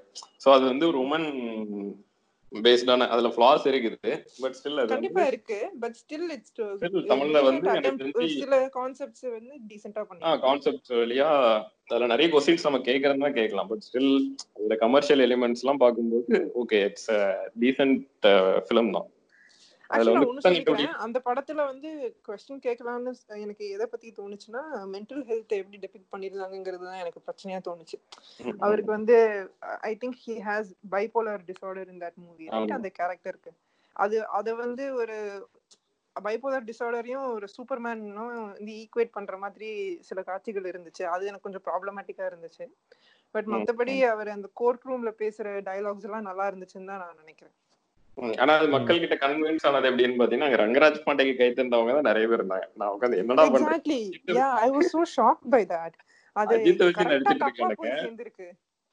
அஜித்தை வச்சு எடுக்கிறானுங்க. நீ அஜித் பேசினால கை தட்டுற நீ என்னடா அஜித் பேசும்போதே நீ ரங்கராஜ் பாண்டேக்கு கை தட்டுறிய அப்படிங்கிற போதான் எனக்கு ஆக்சுவலா என்ன தெரியுமா ரங்கராஜ் பாண்டே அந்த கேரக்டர் நடிக்கும்போது எனக்கு வந்து ரங்கராஜ் பாண்டேயோட இமேஜே பிரேக் பண்ணிரும் இந்த மூவி இதுக்கு இவன் எப்படி இந்த கேரக்டர் நடிக்க ஆரம் ஒத்து இருப்பான் அப்படின்னு எனக்கு தோணுச்சு. அப்புறம் தான் இங்க உட்காந்து ஒருத்தன் உட்காந்து ரங்கராஜ் பாண்டேக்கு கை தட்டும் போது ஆஹா இவங்க ஃபேன் பேஸ் இன்க்ரீஸ் பண்ணிக்கிட்டானுங்களே அப்படின்னு தோணுச்சு. எவ்வளவு வந்து அந்த ஸ்டீரியோ டைப்ஸ் அந்த செக்ஸிசம் இப்போ ஒரு பொண்ணு வந்து yeah she drinks she has sex I mean consensual sex with with men அப்படிங்கிறப்போ அவ அவளுக்கு நடக்கிற ரேப் வந்து at some point she deserves it அப்படின்னு நினைக்கிற கூட்டம் தானே அதிகம் நம்ம ஊர்ல.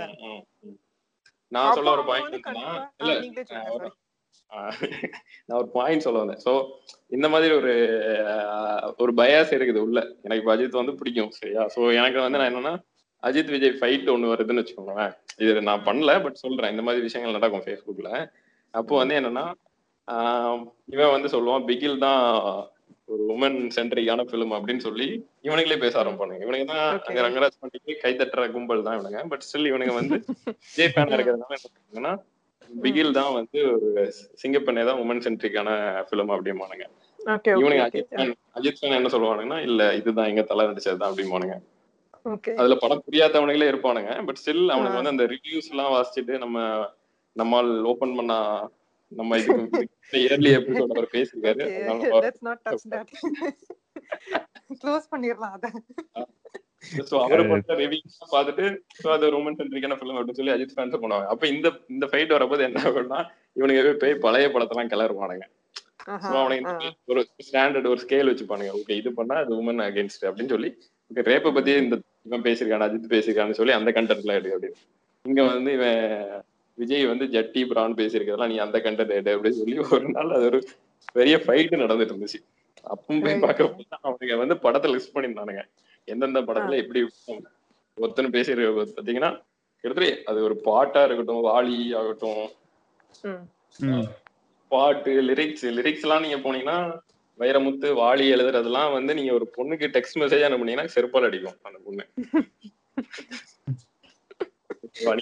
அந்த மாதிரி ஆனா அந்த மாதிரி லிரிக்ஸ் எல்லாம் இல்லைன்னா ரொம்ப போர் அடிக்கும் பா பாட்டுலாம். போர் அடிக்கும். கண்டிப்பா போர் அடிக்கும். பட் ஸ்டில் அது வந்து அது வந்து எப்படி இருக்குன்னா ஒன் சைடடாவே தான் இருக்கும். நீங்க வந்து. ஒன் சைடடாவே தான் இருக்கும். நீங்க வந்து அங்க ஒரு இவனை போய் நான் ஒரு பையனை இப்படி போட போறேன் அப்படின்லாம் இருக்காது. ஆனா இங்க வந்து நான் கோழியை போட போறேன் அப்படின்னு இருக்கும். ஆக்சுவலி என்னன்னா நம்ம வந்து அது even to express women's desire we have to take a man's lyrics we have no other choice ஏன்னா வந்து ஒரு உமன் வந்து அந்த டிசையர் அப்படி எக்ஸ்பிரஸ் பண்ற மாதிரி எதுவும் வரது இல்ல ஃபர்ஸ்ட் ஆஃப் ஆல் அவங்களுக்கு டிசையரே இல்லாத மாதிரி தானே காமிக்கிறாங்க. அப்புறம் எப்படி அதை எக்ஸ்பிரஸ் எல்லாம் பண்ணுவாங்க பாட்டுல? பட் அந்த அது பாட்டுல பாட்டுல வந்து அந்த பொண்ணு மீது வந்து பனித்துளி மாதிரி ரொம்ப இந்த கிளாஸியா வாட்டர் ஃபால்ஸ்ல சூர்யாவை பாக்குறது பட் அதுல ஓகே மேபி கூப்பிட்டு வரணும். ஏன்னா எனக்கு என்னோட ஃபேவரட் டேரக்டர் நம்ம அது So actually, regarding your point about Ajit Vijay fan club fights, right? அங்க ம். வந்து இப்போ அந்த பழைய படத்தெல்லாம் கிளறி அது எல்லாத்தையும் பாயிண்ட் எல்லாம் எடுத்து வைக்கிறாங்கல்ல? ஆனா அப்ப கூட the goal is to win against the other fan club right? அது அதுல அந்த மாதிரி நம்ம பண்ணக்கூடாது. இல்லனா இதெல்லாம் actually they are harmful to women in real life அத பத்திலாம் யாரும் நினைக்கிறதே இல்ல. அது ஏங்க அவங்க நினைக்கிறோம்? இதெல்லாம்? அவனுக்கு அன்னைக்கு நைட் தூங்கும் போது சந்தோஷமா தூங்கணும். சரி நம்ம ஜெயிச்சிட்டோம். அதான். நம்ம ஹீரோ ஜெயிச்சிட்டான் அப்படின்ட்டு. இல்ல நாளைக்கு நம்ம அவனுக்கு என்ன மீம் போட போறோம்? இதுதான் அவன் நைட் தூங்கும் போது நடக்கும். ஏன்னா இதெல்லாம் நான் பண்ணியிருக்கிறேன். ஆக்சுவலி இன்னொன்னு ஒண்ணு என்னன்னா உம், இப்போ இது ஓகே விமனை பாதிக்குதுன்னு ஒரு பக்கம். ஆனா மென் வந்து இப்படிதான் இருக்கணும்னு சொல்றது இன்னொரு பக்கம். Is again it's it's harmful to ஆனா எவ்ரிஒன் இன்னொன்னு- அதுதான் இங்க பாயிண்ட் அதான் ஸ்டீரியோ டைப்பிங் வந்து இந்த சைடு நடக்குது. ஆனா செக்ஷுவல் ஸ்டீரியோ டைப்பிங்லாம் கிடையாது. ஏன்னா நம்ம ஆட்கள் எவனும் பார்க்க அந்த அளவுக்கு அதாவது அந்த ஏஜ் டிஃபரன்ஸே பாத்தீங்கன்னா ஸ்டில் அது வரலாம். நம்ம கண்டிப்பா அது வந்து தப்புலாம் சொல்லக்கூடாது. ஏன்னா யாராவது வந்து என்னைய நாளைக்கு வந்து பேஷ் பண்ணுவாங்க பட் அதெல்லாம் வரலன்னு சொல்றேன் ஸ்டில் சிலதெல்லாம் வந்து ரொம்ப அன்றிய ரசிகா இருக்கும். அதாவது ஒரு அறுபது வயசு ரஜினி வந்து இன்னும் பத்தொன்பது வயசு ஸ்ரேயா கூட தான் நடிப்பேன் அப்படின்னு சொல்றது வந்து கொஞ்சம் ப்ராப்ளமேட்டிக்கா எனக்கு தோணும். அது என்ன என்ன இதுல தோணும்னா ஏன் வந்து இந்த ஆள் இன்னும் வந்து ஒரு அந்த ஆளுக்கு அந்த ஆள் வயசுக்கு உண்டான ஒரு இப்போ காலா கபாலி மாதிரி ஒரு கேரக்டர் மாதிரி நடிக்கலாமே. இன்னும் வந்து ஏன் ஆஹ் அது அது. வந்து ஏன் இல்ல அந்த ஆளுக்கு வந்து அட்லீஸ்ட் சொட்டே இருக்குதுன்னா அதை எம்ப்ரேஸ் பண்ணிக்கலாமே. இல்ல இப்போ அமிதாப் பச்சன் வந்து நிறைய பண்ணிருக்காருல்ல he has grown old along with his films right அப்போ எவ்வளவு விதமான ரோல்ஸ் பண்ணிருக்காரு அது நல்லா. இருக்குல்ல அது பார்க்க. இப்போ நிஷப்துன்னு ஒரு படம் வந்துச்சு. அந்த படத்துல வந்து அமிதாப் பச்சன் தான் main role he is maybe sixty year old man and he falls in love with an eighteen year old girl அவங்க பொண்ணோட கிளாஸ்மேட்டோ ஏதோ Jiah Khan. She's no more but yeah so இப்போ அந்த role yeah of course it's controversial it's questionable அந்த மாதிரி பண்ணலாமா? சரி பதினெட்டு வயசு ஆயிடுச்சு ஷீஸ் அன் அடல்ட் அப்படின்னு நம்ம சொல்லலாம் ஒரு பக்கம். பட் ஸ்டில் அது நம்மள அந்த படத்துக்குள்ளேயே அவருக்கு அறுபது வயசு கேரக்டரா? இல்ல அந்த படத்துல வந்து. எங்க இருக்கு? நோ நோ இல்ல அது is an old man. he is an old man ஆமா. in the movie. அப்படின்னா அது வேற இல்ல அது ஒரு ப்ராப்ளம் பத்தியோ இல்ல. ஒரு ரிலேஷன்ஷிப் பத்தியோ பேசுறாங்க. அது வேற எனக்கு தெரிஞ்சு சொல்ல வரேன். ஆ ஆ ம். exactly. he is acting his age in that movie and அந்த படம் it makes us uncomfortable because உண்மையிலேயே ஒரு அறுபது வயசு ஆளு வந்து ஒரு பதினெட்டு வயசு பொண்ணை லவ் பண்ணா என்ன மாதிரியான ஃபாலோவுட்ஸ் இருக்கும் சொசைட்டில அவங்க ஃபேமிலியை எப்படி அது பாதிக்குது? பொண்ணோட ஃப்ரெண்டே லவ் பண்றாரு. அப்போ அந்த அப்பா பொண்ணுக்கு ரிலேஷன்ஷிப் எப்படி அது பாதிக்குது? கரெக்டா உண்மை அதான் ஆமா. இன்னொன்னு இன்னொன்னு பாத்திருக்கீங்களா இன்னொரு இது பாத்திருக்கேன் அதாவது எப்படின்னா இந்த ஹீரோக்கு வயசாகும்ல ரியல் லைஃப்ல வயசாகும் தெரியுமா? அந்த வயசு. ஆக. ஆக பொண்ணோட பொண்ணு வந்து அந்த ஆளுக்கு மேல அட்ராக்ட் ஆகுறது இதுவும் அதிகமாயிட்டே இருக்கும் அதாவது இந்த சைடு வயசு கம்மியும் ஆகும் எப்படி இருக்கும்னா. சின்ன ரஜினி வந்து சின்ன வயசுல அதாவது ஒரு தேர்ட்டி முன்னாடி வரை நடிக்க போதுனா ரஜினி போய் உமனை அட்ராக்ட் பண்ணலாம் ட்ரை பண்ணுவாப்புல ம். ஒன்ஸ். வந்து அவர் வந்து ஒரு தேர்ட்டி ஃபைவ் அதெல்லாம் தாண்டிட்டா அவர் போய் அட்ராக்ட் பண்ண மாட்டார் உமனே வந்து அவங்க மேல இப்ப சிவாஜி சிவாஜில. சிவாஜில ஆப்போசிட்டா இருக்கும் பட் அவங்க வந்து அதுக்கு ஓவர் காம்பன்சேட் பண்ண பாக்குறாங்க. அதுதான் அங்க. அது அது எங்க பெருசா வரும்னா விஜயகாந்த் படத்துல நிறைய வரும். விஜயகாந்த் படத்துல வந்து நம்மளால ஓட முடியாதுன்னு தெரிஞ்சிரும். ஏய் சரி இனி ஓடி போயெல்லாம் நம்மளால டான்ஸ் எல்லாம் பண்ண முடியாது. அப்போ பொண்ணை வந்து பண்ணலாம். அசல் படத்துல ஆஹ் நம்ம ஆளுக்கு பண்ணுவாப்ல அஜித்துக்கு பண்ணுவாப்ல அஜித்துக்கு வந்து அதுக்கு நிறைய. படத்துல அஜித் வந்து கொஞ்சம் வெயிட் போட்டோன்னே எல்லா படத்துலயும் அஜித் வந்து யாரும் இனிமே பேச முடியாதுன்னு தெரிஞ்சிடுச்சு. பட்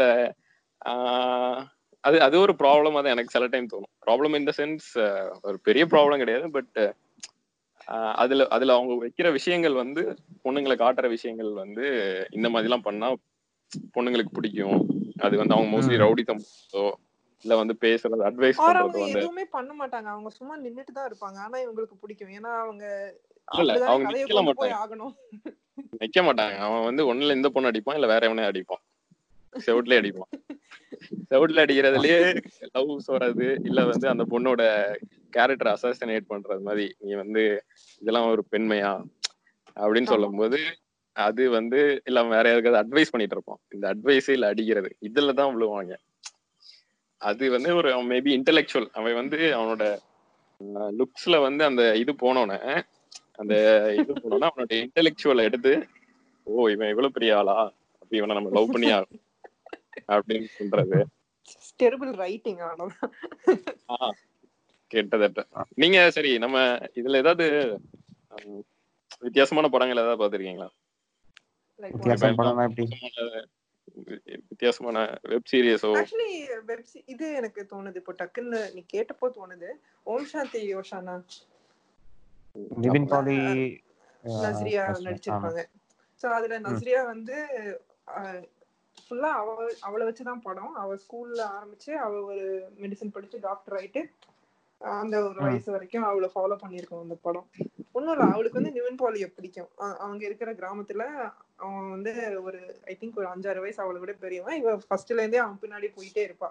அவனை பார்த்த உடனே பிடிச்சிரும். அவன் பண்றது எல்லாமும் பிடிக்கும் அவளுக்கு. சோ. அது ஃபுல்லா அவளோட பாயிண்ட் ஆஃப் வியூல இருந்து காமிச்சிருப்பாங்க. She is him basically. And uh, the whole movie is from her point of view. அது அவன் வந்து எப்படி டீல் பண்றான்? அவ சின்ன பொண்ணா இருக்கும்போது இதெல்லாம் உனக்கு இப்ப தேவையா? நீ ஃபர்ஸ்ட் போய் படி படிப்புல கான்சென்ட்ரேட் பண்ணு அப்படின்னு அவன் சொல்லி தட்டி கழிச்சிருவான். அப்புறம் போக போக அவளும் கொஞ்சம் ஒரு மெச்சூரிட்டிக்கு வந்ததுக்கு அப்புறம் அவங்க வந்து பழக ஆரம்பிப்பாங்க. Will start interacting with each other as equals. அப்ப அவங்களுக்குள்ள என்ன ரிலேஷன்ஷிப் வருது? அந்த மாதிரி தான் இன்னும் இதுல ஓம் சாந்தி ஓஷானா வந்து மலையாள படம் தானே நான் பார்த்தது இல்ல ஆமா ஆமா ஆமா. மலையாள படம் எனக்கு தெரிஞ்சு நான் பார்த்தது வரைக்கும் லெஸ் ப்ராப்ளமேட்டிக்கா தான் இருக்கும். எனக்கு இப்பெல்லாம் definitely mainstream Malayalam cinema is way way better than other mainstream cinema at least Tamil ஹிந்திலாம் compare ஆ, அது இப்போ ரீசெண்டா ஆக்சுவலா மாறிட்டாங்க. அதுவும் முன்னாடி மிசாஜினி நிறைய இருக்கும் மலையாள சினிமாலையும் பட் இப்போ ரீசெண்ட் இயர்ஸ் சினிமால இருக்கிற மோஸ்ட் ஆஃப் த என்ன இது சொல்லுவாங்கன்னா அவங்க வந்து தமிழ்ஸை காட்டுறதுல ஒரு பிரச்சனை இருக்கும்னு சொல்லுவாங்க. என்னோட மலையாளி ஃப்ரெண்ட்ஸுமே ஆகட்டும் தமிழ் ஃப்ரெண்ட்ஸுமே ஆகட்டும் அங்க இருக்கிறவங்க எல்லாம் படம் நிறைய பார்த்து அதாவது இந்த ஃபேமஸான படம் இல்ல அங்க உள்ள நிறைய படம் வரும்ல.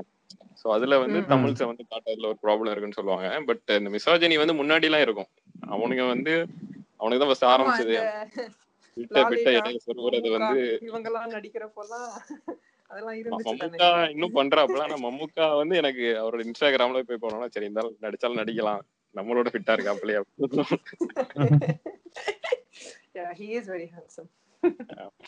நம்ம சொல்லிதான். அது ஒத்துதான் ஆகணும். ரஜினி எல்லாம் மமுகா இஸ் ஹேண்ட்சம் தான் நான் சொல்லுவேன். சொல்ல- யாரு சிம்புவா? துல்குவரை விட நம்ம மமுகா வந்து. நீங்க என்ன திடீர்னு சிம்புவை இங்க கொண்டு வரீங்களேன்னு பார்த்தேன். ஆனா இதெல்லாம் பேசும்போது சிம்புவை பத்தியும் பேசணும் தான் நினைக்கிறேன். சிம்பு சிம்புவோட சிம்புவோட ஃபேன் பேஸும் ப்ராப்ளமேட்டிக் சிம்புவும் ப்ராப்ளமேட்டிக் அவங்க அப்பாவும் ப்ராப்ளமேட்டிக் அவ அப்பா தான் வந்து பொண்ணுங்க எல்லாம் தங்கச்சியா பார்த்துட்டு இருப்பாரு. பொண்ணுங்க தொடாம நடிச்சு வருது அவரு. அது ஓகே பட் அதுவுமே ஒரு பிரச்சனை தான். ஆனா ஓகே என்ன சொல்ல?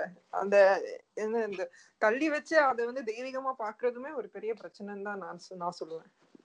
அது ஈக்குவல் இல்ல இல்லையே. நீங்க ஒன்ல கீழே வைங்க மேல அப்போ வந்து அம்மாவாவோ இல்ல தங்கச்சி அக்காவோ பார்க்கலன்னா ஒரு பொண்ணோட பழகவே முடியாதா? என்ன என்ன மாதிரியான ஒரு சூழ்நிலை அது?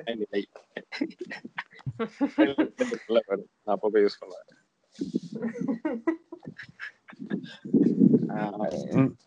சிம்பு பத்தி. பேசும்போது ஆஹ் சிம்பு வந்து எனக்கு தெரிஞ்சு இதுல எல்லாத்தையும் பண்ணிருப்பாரு நம்ம பேசின எல்லாத்துலயுமே.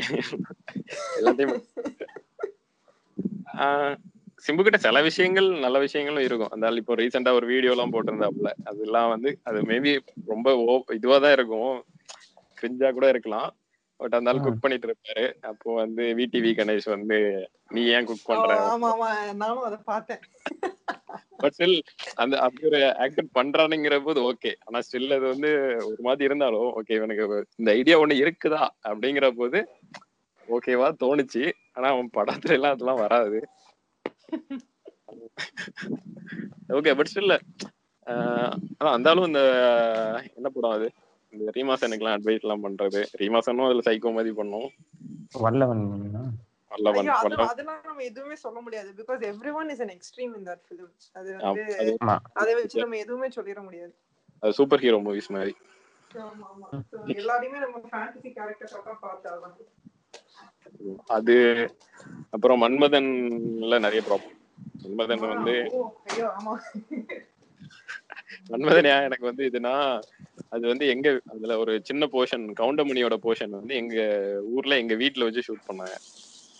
எனக்கு வந்து ஆமா அது வந்து நான் சும்மா ஒரு மார்க்கெட்டிங் வேணும் இதுலயும் சொல்றேன் பட் உண்மையிலே பண்ணாங்க. ஆஹ் அதனால அந்த படம் வந்து எனக்கு வந்து சிம்புவை மீட் பண்ணி நான் ஆட்டோகிராஃபெல்லாம் வாங்கியிருக்கேன் அந்த டைம்ல நல்லா ஞாபகம் இருக்குது. ஸோ ஃபர்ஸ்ட் ஃபர்ஸ்ட் பார்த்த ஆக்டரும் சிம்பு நடிச்ச ஷூட்டிங் பார்த்ததும் சிம்பு கேமராவெல்லாம் ஃபர்ஸ்ட் டைம் பார்த்தது எல்லாமே சிம்புவோட படம். அது மன்மதன் படங்கிற போது கதையெல்லாம் எதுவும் தெரியாது. நான் நானும் எங்க அம்மாவும் சேர்ந்து இந்த வயசுல.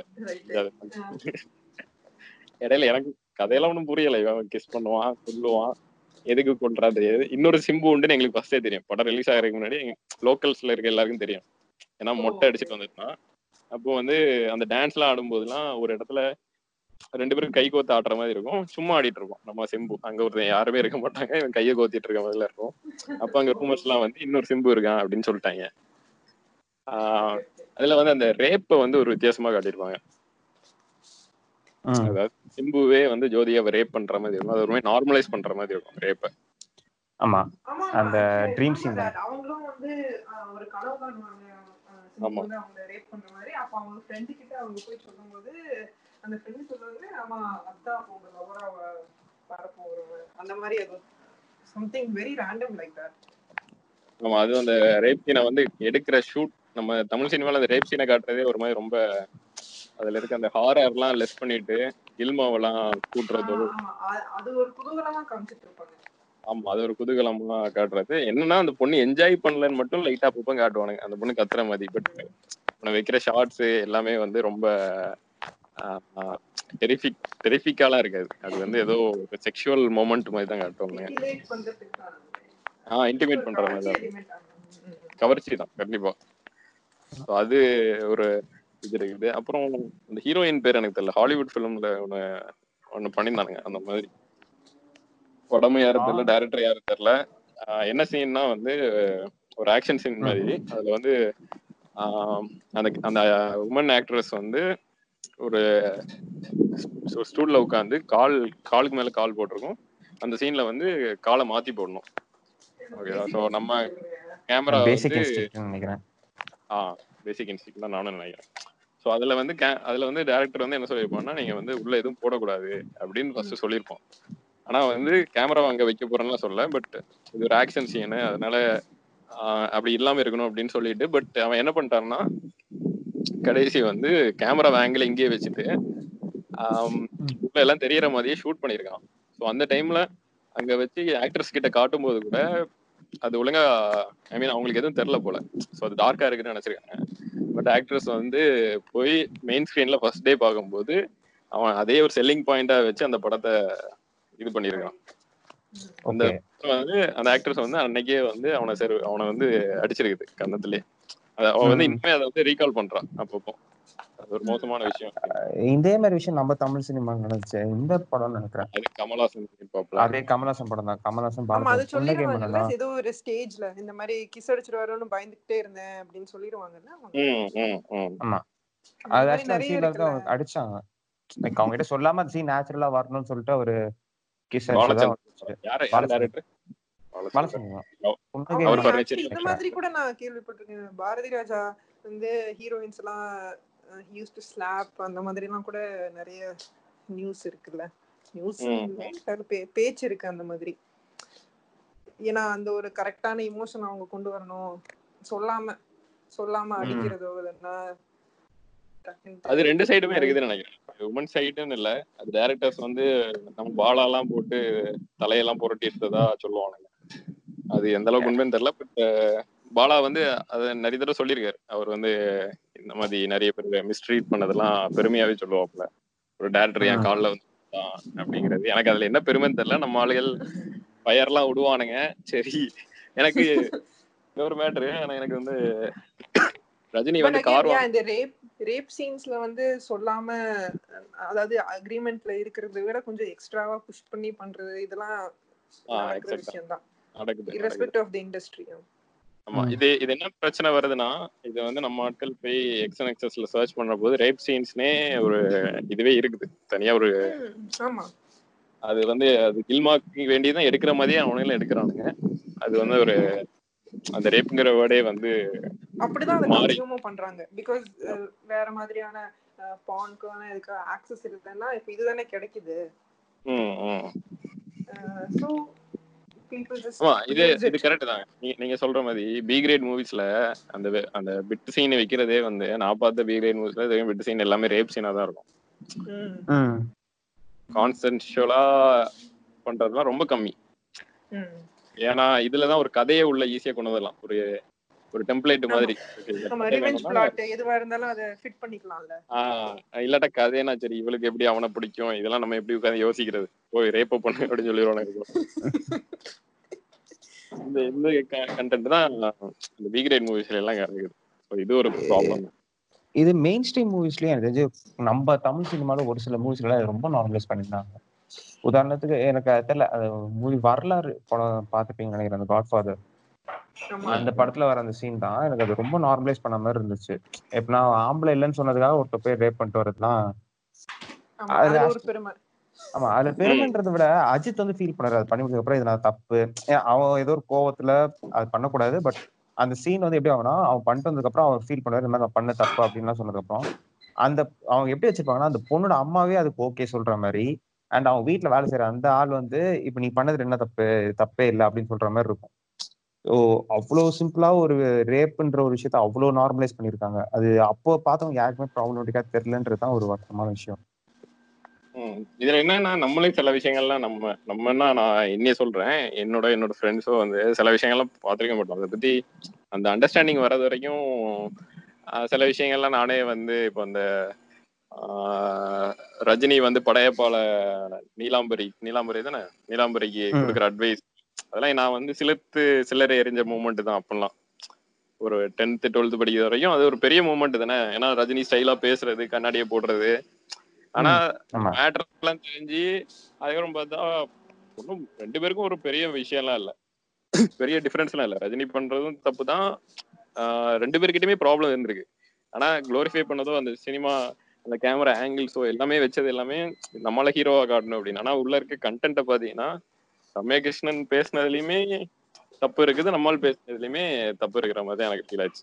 அது அந்த டைம்ல இருந்த நார்மலைஸ் அது இப்போ ஒரு ஹீரோ வந்து நமக்கு ரொம்ப பிடிச்ச ஹீரோ எல்லாருக்கும் ரொம்ப பிடிச்ச ஹீரோ வந்து ஒரு ப்ராப்ளமேட்டிக்கான ஒரு விஷயத்த சொல்லும் போது அத வந்து நம்ம ஹீரோயிக்கா பிரசன்ட் பண்றோம்ல. அவங்க. அவங்க லவர் கிட்ட ஒரு வியர் என்ன சொல்றது மோசமா நடந்துக்கிறத வந்து ரொமான்டிக்கா பிரசன்ட் பண்றோம். இதெல்லாம் இந்த மாதிரி ஜென்ரலா பொண்ணுங்களுக்கு வந்து some kind of violent behaviour பண்ணுவாங்க. ஆனா அது வந்து ஒரு ஹீரோயிசம் மாதிரி காமிக்கிறோம். இதெல்லாம் வந்து it just helps people to accept it as normal அப்ப அவங்க. லைஃப்ல அவங்க அதை பார்த்தா அவங்களுக்கு அது தப்புன்னே தோணாது. They will just accept it as normal அவங்களும் அந்த மாதிரி தான் இன்னொருத்தவங்க கிட்ட அந்த நீங்க சொல்ற மாதிரி அந்த டாக்ஸிக் மேஸ்குலினிட்டி அந்த டேர்ம் தான் நினைக்கிறேன். அது அந்த டேர்ம் வந்து லாஸ்ட் இயர் அந்த படத்துல அது பயங்கர ப்ராப்ளம் ஆச்சு ஆதித்ய வர்மா. பட் அதுக்கு முன்னாடி வர நிறைய படத்துல அந்த மாதிரி விஷயம் இருக்கு. அந்த டாக்ஸிக் மேஸ்குலினிட்டின்ற ஒரு விஷயம். அது ஆக்சுவலி நம்ம இந்த மாதிரி yeah of course these terms help us understand so many concepts but எனக்கு தெரிஞ்சு நிறைய பேர்கிட்ட நம்ம இந்த மாதிரி டேர்ம்ஸ்லாம் போய் சொன்னோம்னா அது ஒரு டேர்ன் ஆஃப் மாதிரி தான் இருக்கு அவங்களுக்கு. டக்குன்ட்டு ஒருத்தங்க கிட்ட ஒரு படத்தை பத்தி பேசும்போது toxic masculinity miso misogyny patriarchy. இந்த மாதிரிலாம் போய் பேசும்போது அவங்க ஆஃப் ஆயிடுறாங்க. So I mean it. Difference நம்ம வந்து என்ன மாதிரி எடுத்து சொல்றோங்கிறது தான் இன்னும் முக்கியம் நினைக்கிறேன் பட் டெஃபினெட்லி இந்த செட்டப் வந்து it it harms men also that's the. Problem it it doesn't teach them how to interact with the opposite sex எந்த விதமான ஒரு யூஸ்ஃபுல் ஸ்கில்ஸுமே அவங்களுக்கு வரதில்ல ஒரு. ராங்கான இம்ப்ரெஷன் தான் கொடுக்குது. இப்போ பொண்ணுங்களை வந்து அடையிற மாதிரி தான் சொல்லி கொடுக்குது இது எல்லாமே. பொண்ணுங்களும் ஒன் ஆன் ஒன் இன்டராக்ட் பண்ணி they're also human beings and individuals with desires அந்த மாதிரியான ஒரு தாட் ப்ராசஸ் யாருக்கும் கொடுக்கறது இல்ல. எனக்கு இந்த ஒரு விஷயம் நீங்க இப்ப முன்னாடிலாம் இப்ப லவ் எப்படி பண்ணுவாங்கன்னு பாத்தீங்கன்னா அதாவது இந்த நீங்க சொன்னீங்க இந்த லவ் அவங்களுக்கு எப்படி பண்றது தெரியாம போச்சுன்னு. இது ராம் சார் வந்து ஒரு இன்டர்வியூ ரொம்ப அழகா சொல்லியிருப்பாரு. இந்த மாதிரி வந்து ஸ்டாக்கிங் வந்து இப்ப குறைஞ்சிட்டு வருது. அப்படின்னு. சோ அந்த ஸ்டாக்கிங் குறைஞ்சிட்டு வரன்றது ஒரு பெரிய கல்ச்சரல் சேஞ்ச் தான். ஏன்னா முன்னாடி எல்லாருமே வந்து ஸ்டாக் பண்ணி தான் ஒரு பொண்ணை போய் லவ் பண்ணிட்டு இருந்தாங்க. அது சினிமான்னு இல்ல சினிமா தாண்டி வெளியிலயும் அதே தான் பண்ணிட்டு இருந்தாங்க. See actually there is a there is a difference in that. Okay நான் அதை வந்து நான் ம். எப்படி பாக்குறேன்னா ஒரு பொண்ணு கிட்ட போய் பேசுற மாதிரியான ஒரு சூழ்நிலை இல்லாதப்போ வேற எப்படி அவங்க இன்ட்ரெஸ்ட் தெரிவிக்க முடியும்? பின்னாடி போய் தான் தெரிவிக்க முடியும். அப்புறம் அந்த பொண்ணு வந்து அவங்களுக்கு ஒரு இன்ட்ரெஸ்ட் இருக்கு இல்லங்கறத காமிப்பாங்கல்ல? ஏதோ ஆமா. கண் அசைவுல காமிப்பாங்க. அப்படியே ஏதோ ஒரு ஃப்ரெண்ட் மூலமா சொல்லி அனுப்புவாங்க. Whatever they will do something right they will express their interest or they will express their dislike அதோட அது நின்றும் கரெக்டா ஆமா. சோ தட் அது வந்து இயல்பா நடக்கிற ஒரு விஷயம் தான் அதனால அது வந்து தப்புன்னு நம்ம சொல்ல முடியும் எல்லாருக்கும் என்ன டிண்டரா இருக்கு? அப்படிலாம் கிடையாதுல்ல. இல்ல ஆஹ் அதுல இருக்கு பிரச்சனை இருக்கு. எப்படின்னா நீங்க வந்து தப்பாகுதுன்னா கன்சென்ட் இல்லாம பண்றதுதான் அங்க தப்பாகுது ரொம்ப. நீங்க ஸ்டாக்கிங்கே ஃபர்ஸ்ட் கன்சென்ட் இல்லாம பண்றதுதான். பட் நீங்க சொல்ற மாதிரி இந்த இந்த பிரச்சனையும் இருக்குது. அதாவது வில்லேஜ்லயோ இன்னுமே வந்து வில்லேஜ்லயோ. அந்த அந்த இது இல்லாத இடத்துல அது நடக்குது. ஸ்டாக்கிங்னா அது வந்து ஒரு ஓரளவுக்கு ஓகே நீ வந்து ரெண்டு நாள் பாக்குறேன். அது அதுதான் அது வந்து சுச்சுவேஷன் பேஸ்ட் இப்போ சில காலேஜ்ல எல்லாம் பொண்ணுங்களும் பசங்களும் பேசவே முடியாது. பாத்துக்க கூட முடியாது. தனித்தனி படிக்கட்டு யூஸ் பண்ணும் வேற வேற ஸ்கூல் ஐ மீன் காலேஜ் பஸ்ல வீட்டுக்கு போயிட்டு வரணும். இந்த மாதிரிலாம் நிறைய ப்ராப்ளம்ஸ் இருக்கு. ஸோ ஒரு இன்ட்ரெஸ்ட் எக்ஸ்பிரஸ் பண்றதுக்கு ஒரு வே ஒன்னு இருக்கு. வித்தின் லிமிட்ஸ் வித் கன்சென்ட் இந்த மாதிரி நிறைய ஒரு கன்ஸ்ட்ரெயின்ஸோட அதை நம்ம பண்ணலாம். அந்த லிமிட்ஸ் தான் வந்து நம்ம ஆட்கள் வந்து மீறிட்டே இருக்காங்க அவங்களுக்கு தெரியல லிமிட்ஸ் இருக்கு. ஆஹ் அந்த லிமிட்ஸ் வந்து பாத்தீங்கன்னா அது வந்து அது வந்து பொண்ணுங்களுமே வந்து சில பொண்ணுங்களுமே வந்து அதை வந்து அக்செப்ட் பண்ணிக்கிறாங்க. அக்செப்ட்னா அதுதான் வேணும் அப்படின்னு சொல்லி நான் நான் நான் கேள்விப்பட்டிருக்கேன். நான் அவங்கள்ட்ட இருந்தே கேட்டிருக்கேன். எப்படின்னா. சரி அவன் வரட்டுமே. ஒரு வாரம் அலைய விட்டு பார்ப்போமே ஆமா. ஒரு வாரம் வந்தான்னா அவன் வந்து ஒர்த்து ஒரு வாரம் வந்தான்னா அவன் டெடிகேட்டடா அவன் ஏதோ ஹச்ஆருக்கு ஹச்ஆர் ஆள் எடுக்கிற மாதிரி. ஒரு வாரம் வரட்டும். அது அவனுங்களே எப்படியோ கண்டுபிடிச்சிருக்காங்களா இல்லைன்னு தெரியல அவனுங்களும் ஒரு வாரம் போறானுங்க அதெல்லாம் பண்றானுங்க பட் இதுல எங்க பிரச்சனை வருதுன்னா இது வந்து எல்லா பொண்ணுங்களும் இப்படி கிடையாது. எல்லா பசங்களும் அந்த லிமிட்ல தான் இருப்பானுங்கன்னு சொல்ல முடியாது. அப்பவும் இதை இவங்க ஒரு டெம்ப்ளேட்டா செட் பண்ணும்போது அவனுங்க என்ன பண்ணா சரி எல்லாருமே ஏன்னா ஏன்னா அதுதான் டெம்ப்ளேட் அதுதான் அப்படிதான் எல்லாரும் இருக்காங்க எல்லாரும் இருப்பாங்க அப்படின்னா நம்ம அந்த வயசுல ஆமா அந்த வயசுல அப்படிதானே தோணும். இப்படிதான் இருக்கணும் அப்படின்னு. அதுவும் சிவகார்த்தியன் படம் பார்த்துட்டு என்ன பொண்ணுங்க ஓகே இப்படிதான் பசங்களும் பின்னாடிதான் சுத்துவானுங்க. And in fact a lot of his fans are young young people. And அவங்க அதை பார்த்துட்டு இல்ல பின்னாடியே போயிட்டு அவ நோன்னு சொன்னாலும் அவ எஸ் தான் சொல்றா அப்படின்னு அவங்க நினைக்கிறதுக்கு நூறு சதவீதம் வாய்ப்பு இருக்கு. கண்டிப்பா அப்படிதான் நினைப்பாங்க. ஆமா. அதுவும் அந்த அந்த வயசு அவன் அந்த என்ன படம் அது? சூரி கூட நிறைய படம் நடிச்சான். அதுல ஒரு படம் வந்து கேடிபில்லா இல்ல இல்ல.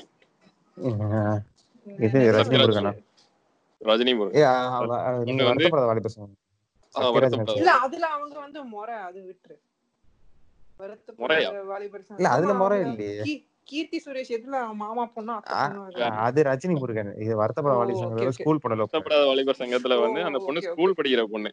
கிட்டத்தட்ட அது ஒரு okay. ஃபைல் வந்து ஸ்டார்ட் பண்ணும்போது பீடோ ஃபைல் கல்யாணம் ஆகும்போது பதினெட்டு வயசு ஆயிரம் பானுங்க பட் வந்து பதினேழு வயசு தான் அந்த பொண்ணோட இதுவா இருக்கும். ஏன்னா கல்யாணத்தை நிப்பாட்டுறதே வந்து ஏஜ் வச்சு தான் நிப்பாட்டுவோம் அப்போ அந்த படத்துல வந்து காட்டுறதெல்லாம் பாத்தீங்கன்னா அந்த பொண்ணு வந்து இதை பிடிச்ச அவன் ஸ்டாக் பண்றத பிடிச்ச மாதிரி. அதுவும் அந்த saree கட்டுற சீன்ல தான் இக்னைட் ஆகும்னு நினைக்கிறேன். ஆமா. ஸ்டாக் பண்ணிட்டே இருப்பான். இவனுக்கு வேலை வெட்டி எதுவும் இருக்காது. அது அந்த வேலை வெட்டி இல்லாததுதான் ஒரு பெரிய விஷயமா பாக்குறதோ அந்த மாதிரி இவனு இவனோட சைடு வந்து பாத்தீங்கன்னா வேலை வெட்டி இருக்காது அந்த பொண்ணு வந்து ரொம்ப அடக்கமான பொண்ணு. இந்த கேரக்டர்ல இருந்துச்சுன்னா அவங்க ரெண்டு பேருக்கும் செட் ஆகும். அந்த மீம்ஸும் போட ஆரம்பிச்சிருவானுங்க. வெட்டி பை வெட்டி boy and அடக்கமான girl makes makes best pair அந்த மாதிரி கிரிஞ்சு கைஸ் கிரிஞ்சு எலிமெண்ட்ஸ் வந்து இதுல இருக்கு. Actually I am shock by the popularity of those memes அது நிறைய இருக்கு அந்த மாதிரி. வெள்ளை வெள்ளை கை அண்ட் சி கருப்பு கை அண்ட் வெள்ளை பொண்ணு அப்படின்லாம் போட்டுறாங்க என்ன? ஆமா டாப் காம்பினேஷன் ஆக்சுவலி இது வந்து அட்லியும் அவங்க வைஃப் வச்சும் இந்த மீம் ரொம்ப ரொம்ப நாள் சுத்திக்கிட்டு இருந்துச்சு. ஆமா.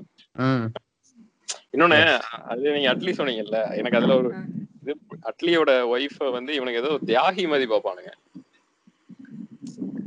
ஆமா ஆமா yeah I know exactly what you mean அவங்க வந்து அவங்க மனசு எவ்வளவு நல்ல ஒரு மனசா இருக்கணும். அவங்க அட்லியோட லுக்ஸ்? தாண்டி அட்லிய லவ் பண்ணி கல்யாணம்? ஏதோ தியாகம் பண்ண மாதிரி. அதாவது திஸ் இஸ் பியூர் லவ் அப்படிமாங்க டேய் என்ன என்ன என்ன சொல்ல வரீங்க இது ஏதோ நலன் படம் மாதிரி இருக்குது. நான் எப்படி டீகோட் பண்றது? அதுக்கு ஒரு யூடியூப் சேனல் ஓபன் பண்ணணும் போல. இருக்குது. ரெண்டு மூணு பேர் இருக்கிறானுங்க. இது வந்து அந்த மீம்ஸ் வந்து உண்மையிலேயே வந்து ரொம்ப நிறைய மீம்ஸே ஆக்சுவலா ப்ராப்ளமேட்டிக் தான். இப்போ நிறைய நேத்து ஒரு மீம். அடிச்சிட்டு இருந்தானுங்க. என்ன மீம்னா will you ம். marry a raped girl? அப்படின்னு சொல்லி ஒரு மீம் அந்த மீம் எதுக்கு. போட்டானுங்கன்னா இவனுக்கு லைக்ஸ் வேணும் அப்படின்னு சொல்லி உள்ள ஒரு சின்ன இத கமெண்ட்ல எல்லாம் வந்து இவனுக்கு பேசுவானுங்க ஒரு ட்ராக்ஷன் வரும்னு. பட் அது ரொம்ப மோ- ஒரு எப்படி இருக்குன்னா அது ரேப் ஏதோ நார்மலைஸ் பண்றதோ இல்ல அது வந்து ஒரு எனக்கு அதை எப்படி டிஃபைன் பண்றது ஆனா ரொம்ப மோசமா இருந்துச்சு அவனுங்க. அது பண்றதே வந்து அந்த மீம் போட்டிருக்க அதுல யூஸ் பண்ற இமேஜும் சரி அதெல்லாம் வந்து ரொம்ப ஏதோ நார்மலைஸோ டெரோகேட்டரியா இருக்கா? ஒரு ஒரு கிரைம வந்து ஆஹ் இழிவுபடுத்துற மாதிரி எனக்கு அது புரியல எனக்கு என்ன ஆனா அவங்களோட பர்பஸ் வந்து பாத்தீங்கன்னா அவனுங்க வந்து கீழே இன்டராக்டும் பண்றது இல்ல கீழே எவன் இல்லாம பேசுறான். அதுல போடுற மீம்ஸ் எல்லாம் பாத்தீங்கன்னா எனக்கு ஆளே இல்ல. எனக்கு வந்து நீ ஒரு பொண்ணை செட் பண்ணி கொடு. அப்புறம் அதை ரேப் பண்றதான்னு பார்ப்போம். அப்படின்னு போடுறானே கீழே கமெண்ட்ஸ் எல்லாம். அது வந்து ரொம்ப ஒர்ஸ்டா இருந்துச்சு. இவனுங்க வந்து இந்த நைன்டிஸ் கிட்ஸ்ன்னு சொல்லி கிரிஞ்சு பண்ணுவானுங்க. ஐயோ ஆமா அது தாங்கவே முடியாது. இவனுக்கு ஆல் செட் ஆகல இல்ல இவனுக்கு எதுவும் ட்ரை பண்ணலையான்னு தெரியல. இவனுங்க இவனுங்க சும்மா இருக்கிறேன்னு சொல்லி எல்லாவனையும் அந்த இதுக்குள்ள போட்டு நைன்டிஸ் கிட்ஸுக்கு வந்து கிளவி கிடைச்சாலும் ஓகே அப்படிங்கறதுலாம் வந்து ரொம்ப மோசமான அதாவது அவனுக்கு வெறும் செக்ஷுவல் பிளஸ்டருக்கு வேண்டி காத்து கிடக்குற மாதிரி எல்லாம் சொல்லுவானுங்க. இல்ல இது இது அவனுங்க என்ன பண்ணுவானுங்கன்னா இத எல்லாத்தையும் ஸ்கிரீன்ஷாட் எடுத்துட்டு அடுத்த போஸ்ட்ல போடுவான் இதான் சார் நம்ம பையன் புத்தி அப்படின்னு. இத போட்டு அவன் ஒரு ரெண்டு மூணு பேர்கிட்ட கான்வர்சேஷன் பில்ட் பண்ணுவான். அதுதான் பிளான் அது அது அதான் இது மாத்தி மாத்தி சொல்லலாம். பட் இதுல இருக்க மெயின் விஷயம் என்னன்னா எனக்கு தெரிஞ்சு அந்த ஒரு ஒரு ஒரு செட் ஆஃப் பீப்புள் இருக்கிறானுங்க. அவனுங்க வந்து அந்த படத்தை அப்படியே கன்சியூம் பண்ணிக்கிறானுங்க. படத்துல என்ன. இருக்கோ அதுதான் நார்மலைஸான விஷயம். ஒரு சிவகார்த்தியன் ஒண்ணு சொல்றான் அப்படின்னா அப்ப அவனுக்கு திடீர்னு அந்த நேர்கொண்ட பார்வை மாதிரி ஒரு படம் வரப்போது அவங்களால அக்செப்ட் பண்ணிக்க முடியல. அதுதான் வந்து அங்க வந்து ராஜ் அஹ், தலையா ரங்கராஜ் பாண்டேயான்னு போதே ரங்கராஜ் பாண்டேக்கு சப்போர்ட் பண்றானுங்க. அவனுக்கு இன்டென்ஷனே இல்லாம. அவங்களுக்கு தெரியும். இது என்னடா நம்ம எதிரிக்கு சப்போர்ட் பண்றோம் அப்படிங்கிறது ஏன்னா நம்ம ஆட்கள் வந்து படம் பார்த்துட்டு இருக்கும்போது இங்க இருந்து அருவாளை விட்டு அடிக்கிறவனுங்க. அவனுங்க வந்து வில்லனுக்கு சப்போர்ட் பண்றானுங்க. அப்ப இந்த விஷயம் அவனுங்க மண்டைக்குள்ள அவ்வளவு போய் ஊறி போய் கிடக்குது. அதுல வந்து அஜித் ஏதோ சொல்லுவாப்ல அதாவது லேட்டா பொண்ணு லேட்டா வீட்டுக்கு லேட்டா வந்து ஊர் சுத்திட்டு இருந்தா இல்ல லேட்டா வந்து பப்புக்கு எல்லாம் போனா ரேப் பண்ணுவீங்களா? அப்படிங்கும்போது அப்படி ஏதோ கொஸ்டின் கேட்பான். சர்க்காஸ்டிக்காவோ ஏதோ அதுக்கு வந்து. இங்க இருந்து எல்லாம் கை தட்டுவானுங்க. அப்படிதான் ப்ரோ பண்ணணும். அப்படிதான் தலை அடிக்கணும். எனக்கு என்னடா படத்தோட மொத்த இன்டென்ஷனுமே வேஸ்டா போயிடுச்சே. இவங்க இதை வச்சு என்ன. மொத்த பர்னிச்சரையும் உடைச்சிட்டானுங்களே அப்படின்னு அது. வந்து அதான் அது எனக்கு தெரிஞ்சு நம்ம ஒரு இவ்வளவு வருஷமா பண்ணி வச்சிருக்க விஷயங்களோட மொத்த வெளிப்பாடு தான் அது வந்து ஒரு ஒரே படத்துல எல்லாம் மாறாதுன்னு எனக்கு தோணுது. ரொம்ப ஸ்லோ ப்ராசஸ் நான் நான் இந்த அளவுக்கு பேசுறேன்னா அது வந்து நான் பிலிம்ஸ்ல இருந்து வெளியில வந்து வேற விஷயங்கள் பார்த்து தெரிஞ்சிருப்பேன். எனக்கு தெரிஞ்சு அதுதான் என்னோட நான் வெளியில வந்து பாக்கலைன்னா நானும் அந்த இதுல இருந்து ரங்கராஜ் பாண்டே தான் கத்திருப்பேன் தலைய. இன்னைக்கே விஜய் நம்ம என்ன என்ன பாக்கணும்னா நம்ம நம்ம கல்ச்சரே வந்து சினிமான்னு ஆயிடுச்சு இப்போ. எதுவா இருந்தாலும் நம்ம ஒருத்தவங்க கிட்ட இப்படி ஒரு சுவாரஸ்யமான ஒரு விஷயத்தை பத்தி பேசுறோம். இப்படி நடந்துச்சு அப்படி நடந்துச்சுன்னா நம்ம டக்குன்னு ஒரு சினிமா டயலாக் வச்சு தான் பேசுவோம் every thing about our life is cinema right cinema இல்லாத ஒரு ஒரு தமிழ் வாழ்க்கையை. நம்மளால நினைச்சே பார்க்க முடியாது. அப்படி இருக்கிறப்போ நம்ம வந்து சினிமால சின்னதா ஒரு விஷயம் ஒருத்தன் பண்ணா கூட அதை வந்து ரொம்ப பெருசுபடுத்தி ரியல் லைஃப்ல பாக்குறாங்க. அது திருப்பி. திருப்பி சொல்லி அதுக்கு ஒரு ஹைப் ஏறுதுல்ல as டைம். கோஸ் பை அப்போ. நம்ம வந்து கண்டிப்பா யோசிக்கணும் அது எவ்வளோ ஒரு டேமேஜ் நடக்குது அதனால அப்படின்னு. ஆஹ் நம்ம இத்தனை வருஷம் நார்மலைஸ் பண்ணி வச்சு இந்த ஒரு ஒரு விஷயமும் இப்பதான் அவனுக்கு அது வெளில வருது அவனுக்கு அப்படியே கொஞ்சம் அது அதான் அவங்க சொன்ன மாதிரி அது அவ்வளவு சீக்கிரமாலாம் மாற முடியாது அது. கொஞ்சம் பொறுமையா தான் மாறும். தெரியல பாப்போம். இல்ல அது வேற வழி இல்லையே. அவங்களுக்கு நம்ம இதுதான் நல்ல- சொல்யூஷன் எல்லாம் சொல்ல முடியாது. இப்போ நம்ம பண்றதுல சொல்ல முடியாது. நம்மளே There is no நிறைய விஷயம். நம்மளே நிறைய விஷயம் மிஸ் பண்ணிப்போம். நானே நிறைய விஷயம் மிஸ் பண்ணிப்பேன். இப்போ எனக்கு வந்து நான் வந்து ஒரு ஒரு பிளேலிஸ்ட் மாதிரி ஒன்று கிரியேட் பண்ணி வச்சிருக்கேன். சரியா? நைன்டி சாங்ஸ்னு அதுல வந்து அதுல வந்து எல்லாமே வந்து ரொமான்டிக் சாங்ஸா தான் இருக்கும். அந்த பாட்டுல ஏதாவது ஒரு லைன்ல எப்படியாவது போட்டு விட்டுருவானுங்க அதாவது குழந்தைய சு சுமக்கிற ஓன் தோல் புத்தகத்தை சுமக்கலாமா அப்படின்றோம் எனக்கு அந்த பாட்டு ரொம்ப பிடிக்கும். எனக்கு இந்த ஒரு லைன்னால அந்த பாட்டு இப்ப கேட்கணுமா வேண்டாமா அப்படின்னு தோணும். அந்த மாதிரியே இந்த லிரிக்ஸுக்குள்ள எல்லாம் ஏதாவது போட்டு வச்சிருவானுங்க. இந்த வைரமுத்தும் இந்த வாலியும். அது வந்து நம்ம என்ஜாய் பண்ணிட்டு இருந்தோம். நமக்கு தெரியாமலே இந்த லைன் அந்த லைன்ல நான் பாடிட்டு இருந்தவன் தான். ஆனா வந்து இது ஏதோ சரி லைன்ஸ் எல்லாம் என்ன என்ன உள்ள எழுதியிருக்கான் அப்படின்னு சொல்லி உள்ள போய் பார்க்கும்போது தான் அந்த வீடியோவோட வச்சு பார்க்கும்போது தான் அந்த பொண்ணு நடந்துட்டு இருக்கும். இவனுக்கு போய் ஒரு பத்து பேர் சுத்தி போய் ஒரு மாதிரி டீஸ் பண்றது. ஈவ் டீசிங் மாதிரி தான் கிட்டத்தட்ட இருக்கும். அந்த பொண்ணுக்கு இன்ட்ரெஸ்ட் இல்லாம அது வந்து வெறுத்து வெறுத்து ஓடி போயிட்டு இருக்கும். இவன் போய் பின்னாடி போய் கட்டிக்கோ அது ஒரு பத்து பேர் போய் கேட்குற மாதிரி இருக்கும் அந்த பாட்டு. ஆனா எனக்கு அந்த பாட்டு ரொம்ப பிடிக்கும். அந்த மியூசிக்கோ ஆகட்டும் அந்த லிரிக்ஸே நல்லா தான் இருக்கும். அதுல இந்த ரெண்டு மூணு ரெண்டு மூணு நிறைய ப்ராப்ளமேட்டிக்கா இருக்கும். நம்ம அது இப்போ பார்க்கும்போது இப்படி இருக்குது. ஆனா அதுக்கு வேண்டி என்னால அந்த பாட்டை கேட்காமலே இருக்க முடியல. அது ஒரு ஒரு. வித்தியாசமான ஒரு டெலிகேட்டான ஒரு பொசிஷன். எப்படி என்ன பண்றதுன்னு தெரியல. இப்ப நிறைய பேர். சொல்லுவாங்க இந்த படம்லாம் வந்து ஆஹ், படத்துல இவ்வளவு ப்ராப்ளம் இருக்குது. படத்துல இந்த சீன் எப்படி இருக்குது? அதாவது இந்த முற்போக்கா பேசுறவங்களே அவங்களே. வந்து இந்த பாட்டெல்லாம் ஷேர் பண்ணி செமையா இருக்குது. வாலி ஆஹ், வைரமுத்தை இப்ப அடிக்க ஆரம்பிச்சிட்டானுங்க. ஆனா வாலியுமே இந்த மாதிரி எழுதிருக்காப்ல எழுதுறது ஓகே தான் பட் அதுல அதுல வந்து எப்படி அந்த பாட்டை எப்படி ட்ரீட் பண்ணிருக்கானுங்க அதுல இருக்க விஷுவல்ஸ் எல்லாம் பார்க்கும்போது அது கொஞ்சம் இதுவா தான் இருக்கு. அதுல வந்து நான் லிரிக்ஸே நிறைய எடுத்து வச்சிருந்தேன். அது அது ஒரு பாட்காஸ்டா பண்ணலாம்லாம். அதுல வந்து பாத்தீங்கன்னா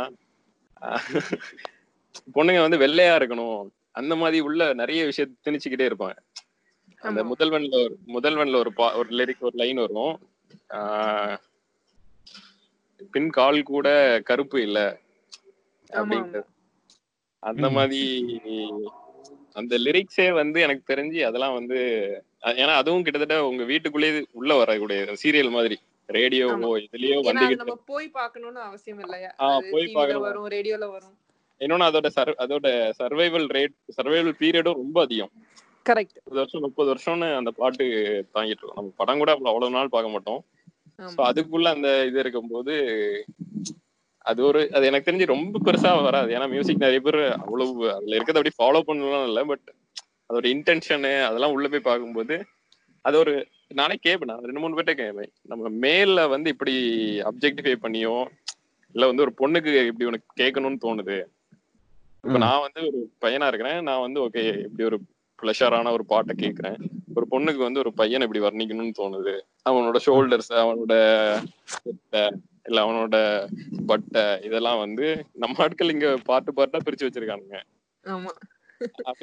ஒன்னொன்னுத்துக்கும் ஒரு ஒரு காய் கனி பழம் எல்லாம் எல்லாம் இருக்கு. இதுல இன்னொரு இன்னொரு பாட்டு இருக்கும். அதுல ஏன் இப்படி ஒரு லைன்ஸ் வச்சிருக்காருன்னு எனக்கு தெரியல. இந்த வேலாயுதம் நினைக்கிறேன்.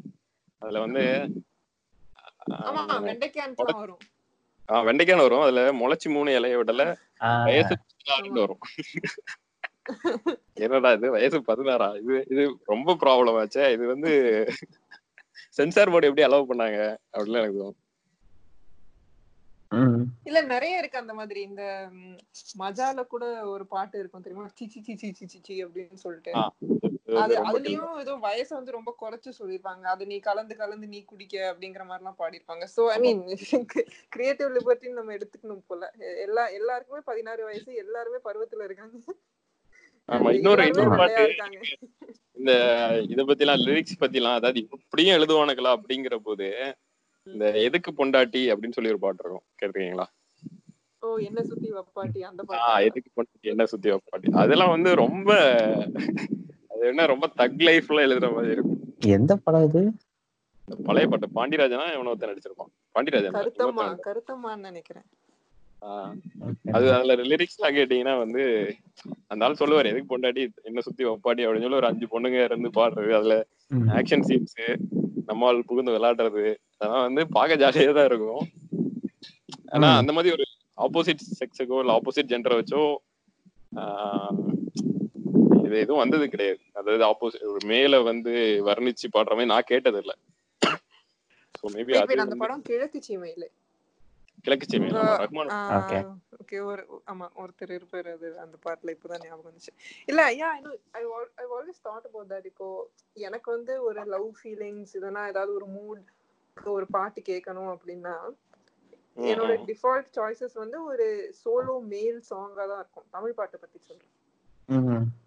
எனக்கு ஒரு லவ் ஃபீலிங்கோ எதனா ஒரு ஒரு செக்ஷுவல் டிசையர் பத்தின ஏதாவது ஒரு பாட்டு நான் கேட்கணும்னா it's most of my choices are what male singers sing about their male protagonist.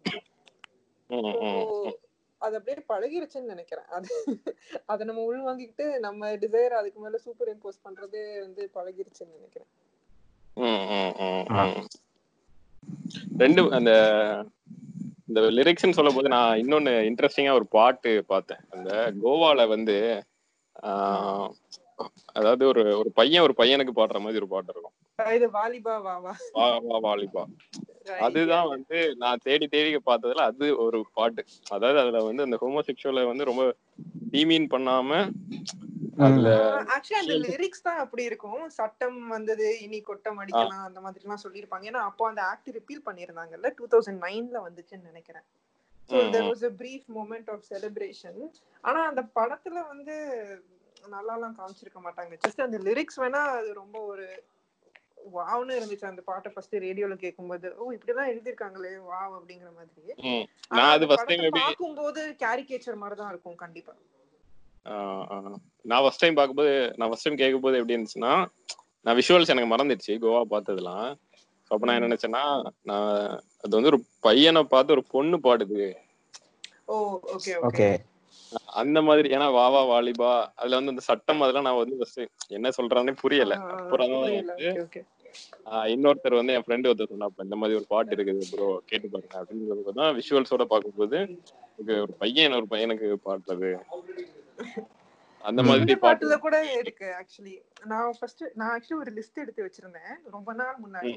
அப்போல்லாம் நான். தமிழ் சினிமா ரொம்ப சீரியஸா வந்து என்ன சொல்றது விமர்சிக்கிறதோ பாக்குறதோ அதெல்லாம் பண்ணிட்டு இருந்தேன். இப்பெல்லாம் நான் வந்து காமெடியா மட்டும்தான் எல்லாத்தையுமே பாக்குறது. சோ எனக்கு ரொம்ப டென்ஷன் ஃப்ரீயா இருக்குன்னு வச்சுக்கலாம். But anyway so back then நான் வந்து ஒரு ஒரு லிஸ்ட் எடுத்து வச்சிருந்தேன். அதாவது references to homosexual love in Tamil film songs அப்படின்னு சொல்லிட்டு. அப்போ வந்து இந்த பாட்டு கூட ஒரு விஷால் படத்துல வந்து ஒரு பாட்டு வரும் தெரியுமா? ஐ திங்க் தீராத விளையாட்டு பிள்ளைன்னு நினைக்கிறேன். அந்த சோ வாட் அந்த பாட்டு ஒண்ணு வரும்ல. சோ வாட் ஆணுக்கும் பொண்ணுக்கும் ஆணுக்கும் ஆணுக்கும் பொண்ணுக்கும். பொண்ணுக்கும் எதுவா இருந்தாலும் சோ வாட் அப்படிங்கிற மாதிரி பாடுவாங்க. சோ அப்போ. அது வந்தப்போ அது எனக்கு ஏதோ ரொம்ப பெரிய விஷயமா இருந்துச்சு. ஏய், என்ன இது வருது? சூப்பர்ல அப்படின்னு நான் வந்து ஒரு கமல் ஜன்னலோரம் காற்றா ஏதோ அந்த மாதிரி வருமே. ஒரு ஆ, பாட்டு. ஆமா. இல்ல, நான் இன்னொரு- இன்னொரு பாட்டு இருக்கு. அது அது வந்து ஆக்சுவலா ஆண்டவரோட படத்துல உள்ள பாட்டு. அது வந்து நான் கேக்கல. நம்ம கமலஹாசன் படத்துல ஆஹ், இந்தியன். நினைக்கிறேன். ஆமா டெலிபோன் மணி போல் வருவாள்ல வந்து. நீ போகும் தெருவில் சில ஆண்களை ஆண்களை விட மாட்டேன் சில பெண்களை விட மாட்டேன் அப்படின்னு. அப்படிங்கிறது வந்து எனக்கு இன்னும் ரொம்ப பிடிக்கும் அந்த இது.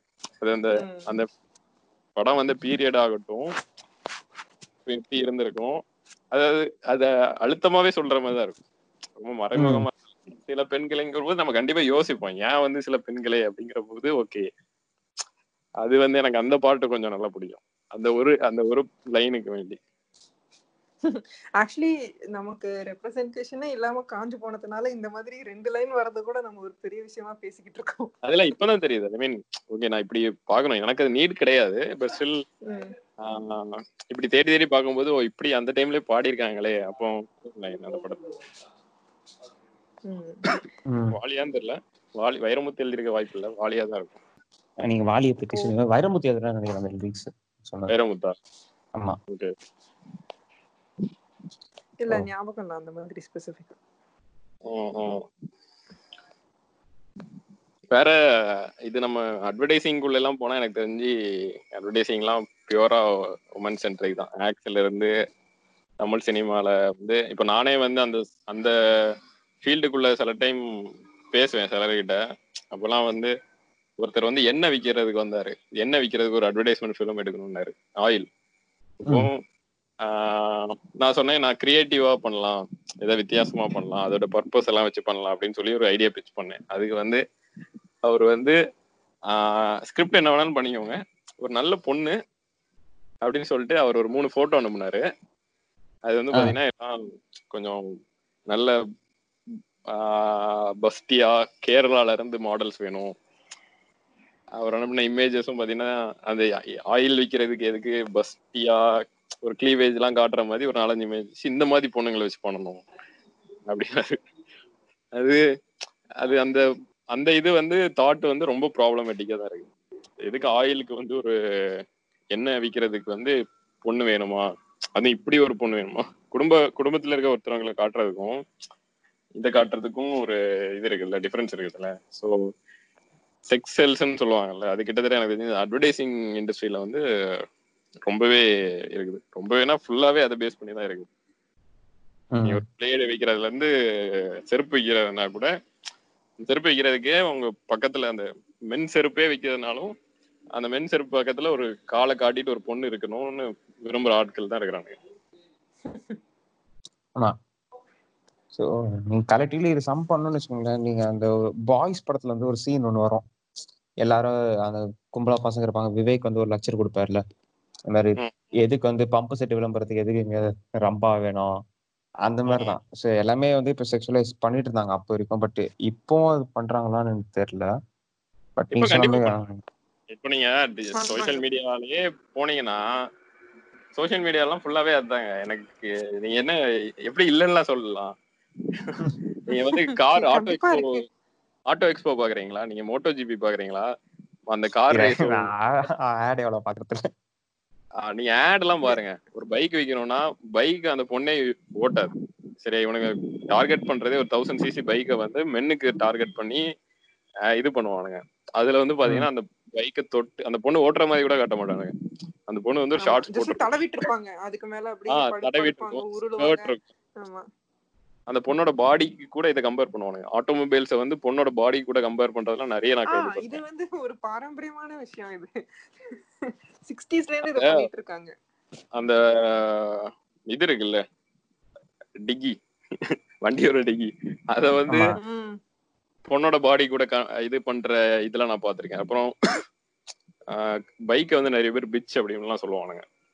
I will write my bitch அப்படின்லாம். ஸோ அதெல்லாம் வந்து பாத்தீங்கன்னா கிட்டத்தட்ட பைக்கே வந்து ஒரு அப்ஜெக்டிவ் பண்ணி அந்த அட்வர்டைசிங் ஃபீல்டுக்குள்ளலாம் போனீங்கன்னா எனக்கு தெரிஞ்சு ஃபுல்லாவே அதான். நீங்க வந்து அது மென்ஸ் மென் யூஸ் பண்ற இதுக்கும் சரி. உமன் யூஸ் ஆமா. ரெண்டு கேட்டகரி இருக்கு. ஒண்ணு வந்து விமனை வந்து டொமஸ்டிக் டொமஸ்டிக் ஸ்பியர்ல அவங்க பண்ற வேலைகளை மட்டுமே டார்கெட் பண்ணி வாஷிங் மிஷின்னா அதை பொம்பளைங்க தான் யூஸ் பண்ணுவாங்க.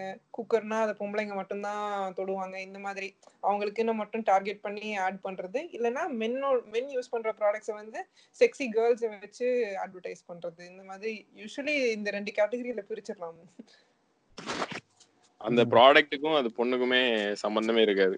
அது இதுலயுமே சில டைம் இதுலயுமே நடக்கும். நீங்க வந்து கோல்கேட் விளம்பரம் பாத்தீங்கன்னா பொண்ணு வந்து கோல்கேட் க்ளோஸ் அப் தேய்ச்சிருக்கும். அங்க சுத்தி போற பசங்க எல்லாருமே ஆணு பாப்பானுங்க வழிவானுங்க அதே மாதிரி உமனோட ஃப்ராக்ரன்ஸ் பெர்ஃப்யூம்ஸ்லயுமே வந்து அந்த மாதிரி இதெல்லாம் நடக்கும். இவனுங்க வந்து கீழே விழுறது ஆக்சிடென்ட் ஆகிறது அந்த மாதிரி விஷயம்லாம் வந்து அந்த ஃப்ராக்ரன்ஸ் அந்த மாதிரி பர்சனலா யூஸ் பண்றதுல எனக்கு தெரிஞ்சு அங்க மேலேயுமே இப்படிலாம் யூஸ் பண்றாங்க ரொனால்டோ வச்சு சில பிராண்ட்ஸை வந்து என்ட்ரோஸ் பண்றது எல்லாம் மாதிரிலாம் நான் பார்த்துருக்கிறேன்.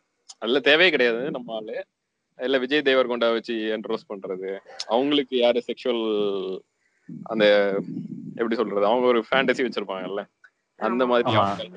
மோஸ்ட் டிசேரபிள் டியூட் எல்லாம் வச்சு உமனோட டிஜிட்டல் மார்க்கெட்டிங்ல வந்து உங்களுக்கு இது வந்து இந்த இதுவும் பேஸ் பண்ணி வருதுல்ல. அவங்களோட ஃபினான்ஷியல் இண்டிபெண்டன்ஸ் இப்போ நிறைய வந்து ஃபினான்ஷியல் பவர் வந்து உமன் சைடு வந்தோடனே ஓகே இவங்களாலையும் டிசிஷன் மேக் பண்ண முடியுங்கிற போது இந்த மாதிரி ஆட்ஸ் வந்து வருது எனக்கு தெரிஞ்சு. ஓரளவுக்கு வருது. பட் உமன் ஆப்ஜெக்டிஃபை பண்றது அது மோஸ்ட்லி இந்த பிரெஸ்டையும் லெக்ஸையும் ரொம்ப நிறைய ப்ராடக்ட் ஷூட்ல யூஸ் பண்ணுவாங்க. அதாவது இப்போ நீங்க செருப்பு எடுக்கணும்னா செருப்பெல்லாம் போட்டோ ஷூட் பண்ணி அது ஒரு ஒருத்தருங்க போட்டிருக்கிற மாதிரி ஷூட் பண்ணா கொஞ்சம் கஷ்டமா கொஞ்சம் ரொம்ப கிரியேட்டிவாலாம் யோசிக்கணும். அப்ப என்ன பண்ணுவாங்கன்னா சரி ஒரு உமன் காலை வச்சிருவோம். மென் காலை வச்சா என்ன? அதுக்கு பதிலா ஒரு உமன் பக்கத்துல ஒரு உமன் வச்சுப்போம். அது ஒரு மேல் செருப்பா தான் இருக்கும். அது எவனும் வாங்கவே மாட்டான். நம்ம அப்பா போடுற செருப்பா இருக்கும்.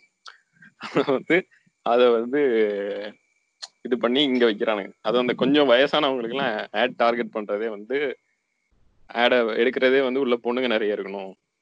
அந்த மாதிரிலாம் and as as someone in this space இந்த டிஜிட்டல் மார்க்கெட்டிங் கிளையன்ஸோட இன்டராக்ட் பண்றதுனால you will know right you நிறைய பார்த்திருப்பீங்க தானே இந்த ஆமா. ப்ரொஃபஷனல் ஸ்பியர்ல நீங்க வந்து என்கிட்ட ஃபர்ஸ்ட் வந்தோடனே சொல்றதே வந்து என்ன என்னோட கிளையண்ட்ஸோ இல்ல எல்லாமே வந்து லோ பட்ஜெட்டா தான் இருப்பாங்க. ஆனா வந்து உமன் பொண்ணு தான். பொண்ணு தான். ஆனா எப்படின்னா அதான் அதான் உண்மையிலேயே வந்து ஒர்க் அவுட்டும் ஆகும். நீங்க வந்து ஒரு பெரிய பிராண்ட்னா அவங்க வந்து புதுசா ட்ரை பண்ணலாம் சரியா? அவங்க ஒரு புதுசா புதுசா எக்ஸ்பெரிமெண்ட் பண்ணலாம். ஆமா இவங்களுக்கு வந்து பத்தாயிரம். பதினஞ்சாயிரமே ஆஹ், பதினஞ்சாயிரமோ ரொம்ப இதுவா இருக்கும் அப்போ அவங்களுக்கு இவங்களுக்கு வந்து ரிஸ்க் எடுக்க கூடாதுன்னு ஸோ இவங்க வந்து. யூஸ்வல் டெம்ப்ளேட்லயே போவோம். ஒரு பொண்ணை வச்சு நடக்க விட்டு பேசுவோம். அந்த பொண்ணு கொஞ்சம் பார்க்க நல்லா இருக்கும். அவ்வளவுதான். வெள்ளையா இருக்கணும். ஆ வெள்ளையா இருக்கணும். நீங்க அட்வர்டைசிங்ல வந்து இப்போ இவங்க எல்லாம் பண்றாங்க சிகே அந்த மாதிரி மத்த பிராண்ட்ஸ் எல்லாருமே வந்து நிறைய நிறைய இன்னர் பிராண்ட்ஸ் எல்லாம் வந்து பாத்தீங்கன்னா அவங்க மாடல்ஸ் எல்லாம் வந்து பாத்தீங்கன்னா இந்த ஸ்கின்ல ஸ்கின் டிசீஸ் வந்தவங்க ம். டிரான்ஸ்ஜெண்டர்ஸ் டிரான்ஸ்ஜெண்டர்ஸ் எல்லாம் இப்போ மாடலிங் உள்ள நிறைய பேர் வந்துட்டாங்க ஸோ அந்த மாதிரி இன்டர்நேஷனல் எல்லாம் வந்து பிளஸ் சைஸ் உமனை வச்சு இன்னர் இன்னர் வியர் பிராண்ட் பண்றதெல்லாம். அதெல்லாம் உள்ள நிறைய Nike வர கூட பண்ணுச்சுல நைக்கி வந்து I think plus. Size women வச்சு நைக்கி பண்ணாங்க ஆமா நைக்கி ஒரு இதெல்லாம் பண்ணாங்க சோ அந்த மாதிரி உள்ள இப்போ வருது. பட் நம்ம லோக்கல்ஸ்க்கு வந்தீங்கன்னா இங்க எவ்வளவு வெள்ளையா இருக்க? அதுதான் மேட்ரு நீ எவ்வளவு வெள்ளையா இருக்கியோ?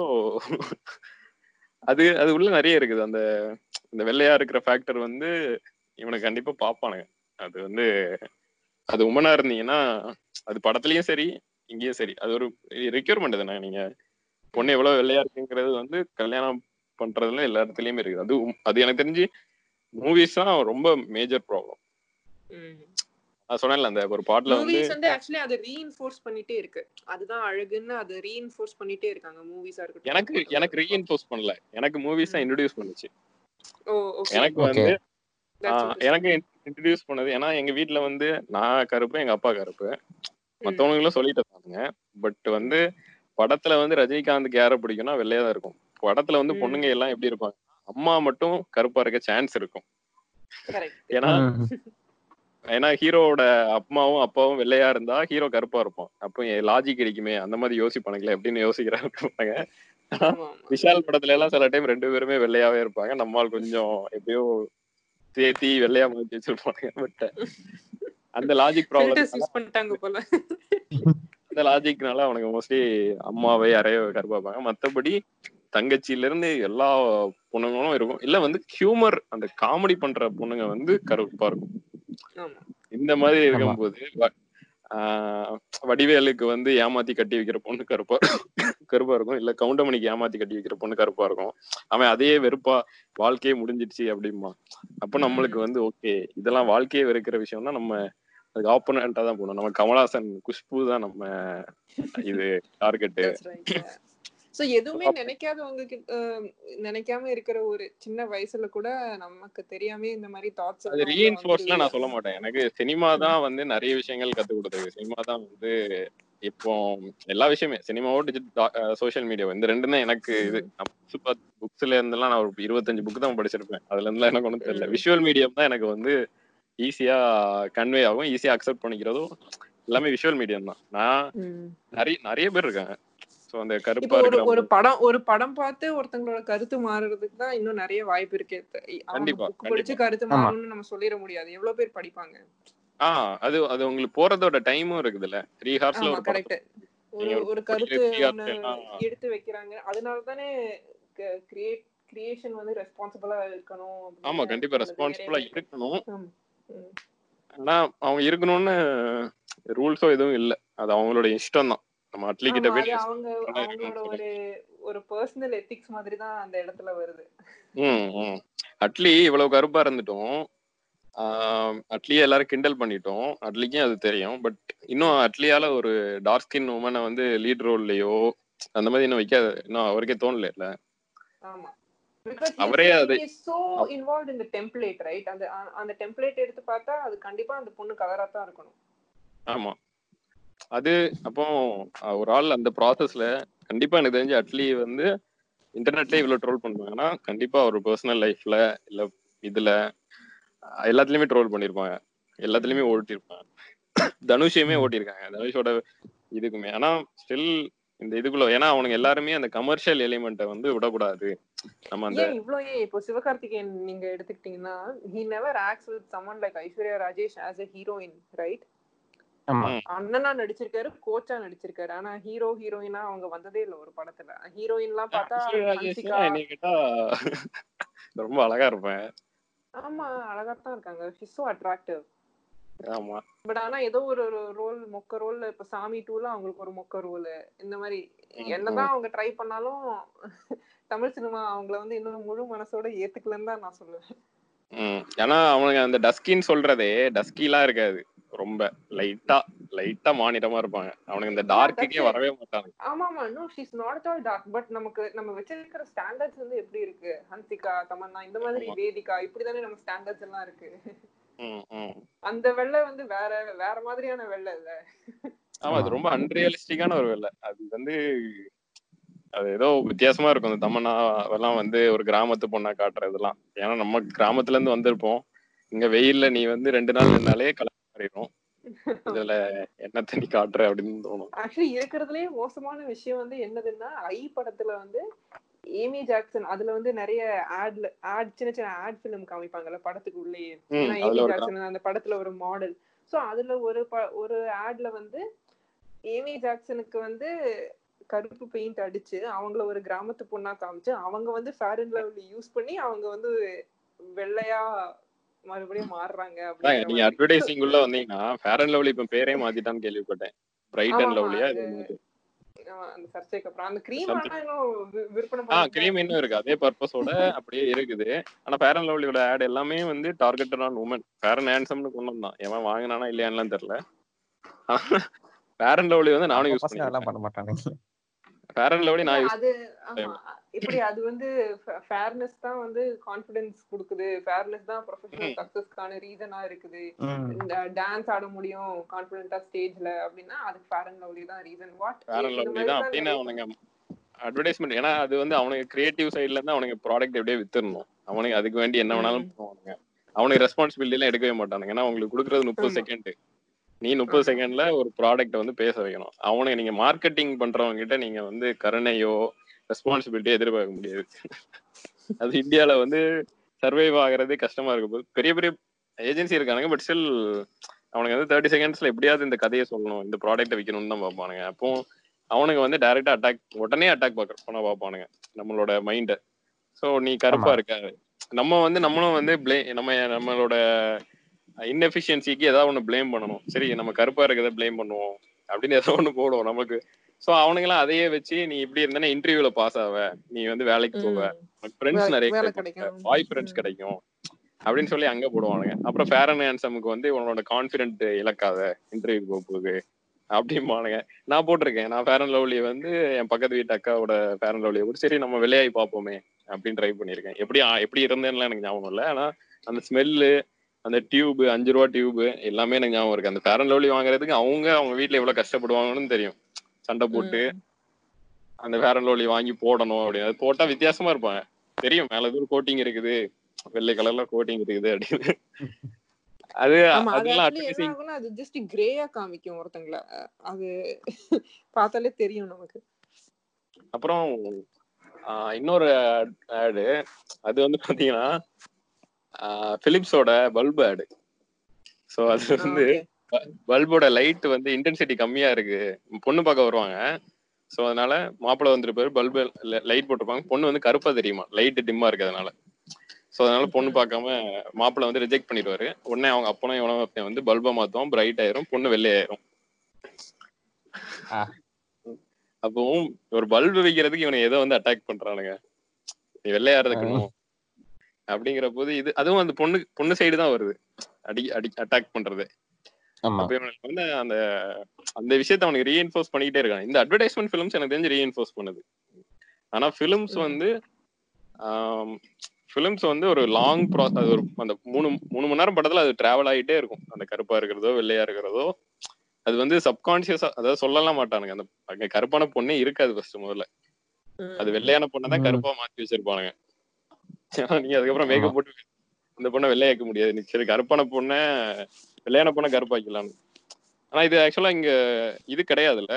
யூஎஸ்ல ஏதோ ரூல் இருக்குதுல்ல இந்த மாதிரி வெள்ளையா இருக்கவங்க கருப்பா நடிக்க கூடாது அப்படின்னு சொல்லி ஒரு ரூல் இருக்குதா கேள்விப்பட்டேன். ரூல் பத்தி தெரியல. ஆனா வந்து இப்போ முன்னாடி எல்லாம் பண்ணிட்டு இருந்தாங்க. பிளாக் ஃபேஸ் அப்படின்னு அதுக்கு பேரு.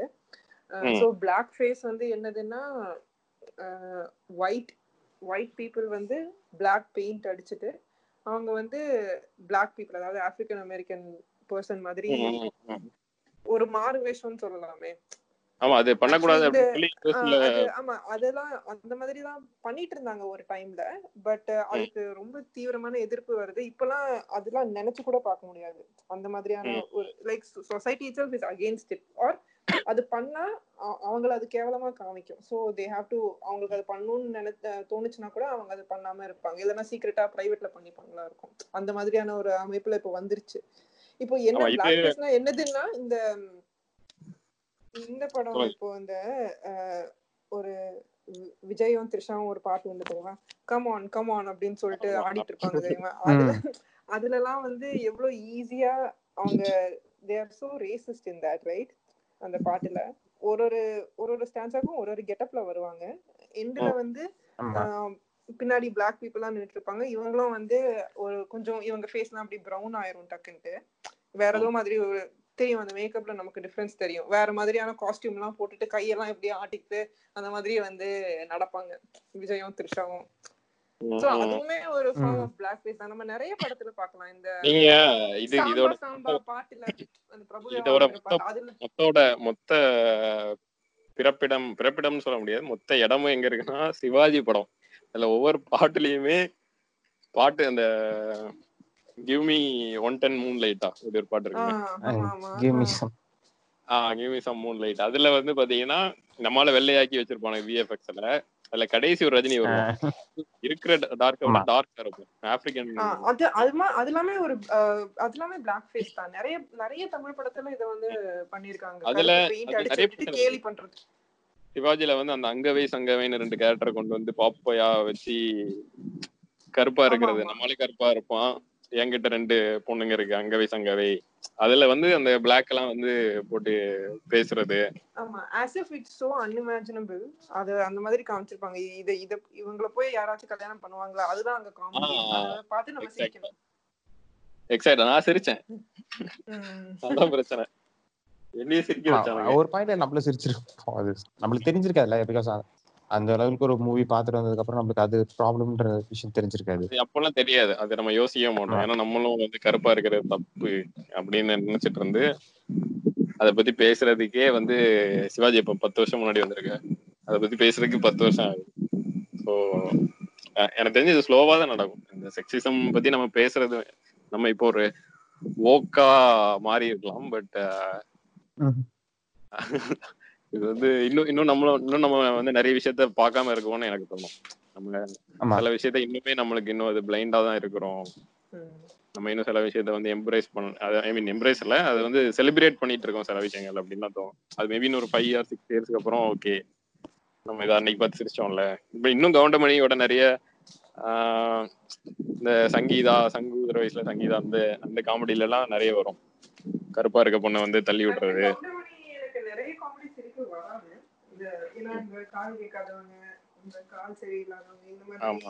எல்லாம் வந்து இல்ல ஒரு டைம்ல நான் பார்த்தெல்லாம் நல்லா சிரிச்சிருக்கேன்.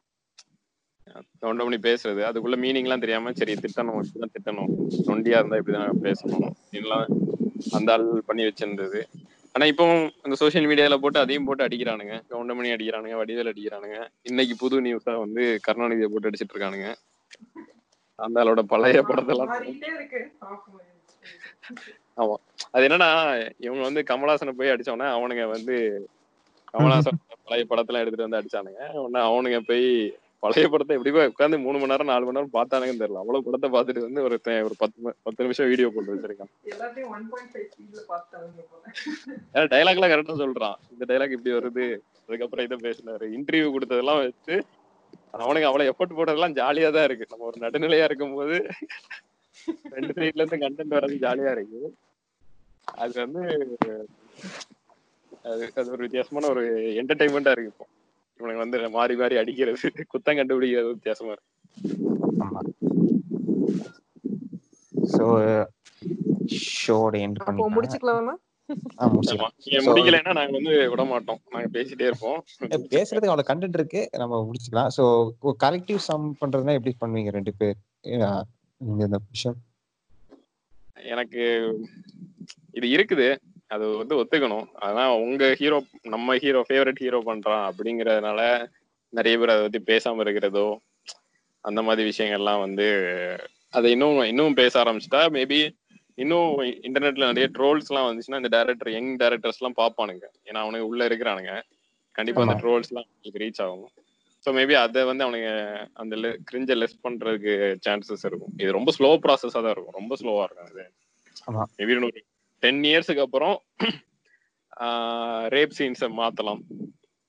இல்ல அந்த உமனோட இதை வந்து மாறலாம். மேபி நிறைய இப்ப இந்த சில்லு கருப்பட்டி மாதிரி படங்கள்ல வந்து உமன் டைரக்டர் உமன் சினிமாட்டோகிராஃபர்லாம் உள்ள வரும்போது இப்பதான் நான் உமன் சினிமாட்டோகிராஃபரே பாக்குறேன். ஸோ அந்த மாதிரி இன்னும் நிறைய பேர் உள்ள வரும்போது மேபி என்விரான்மெண்ட் சேஞ்ச் ஆச்சுன்னா கதை சொல்ற கதை சொல்ற முறையும் ஆமா சினிமாட்டோகிராஃபரும் இருக்குதுல்ல. இப்ப நீங்க.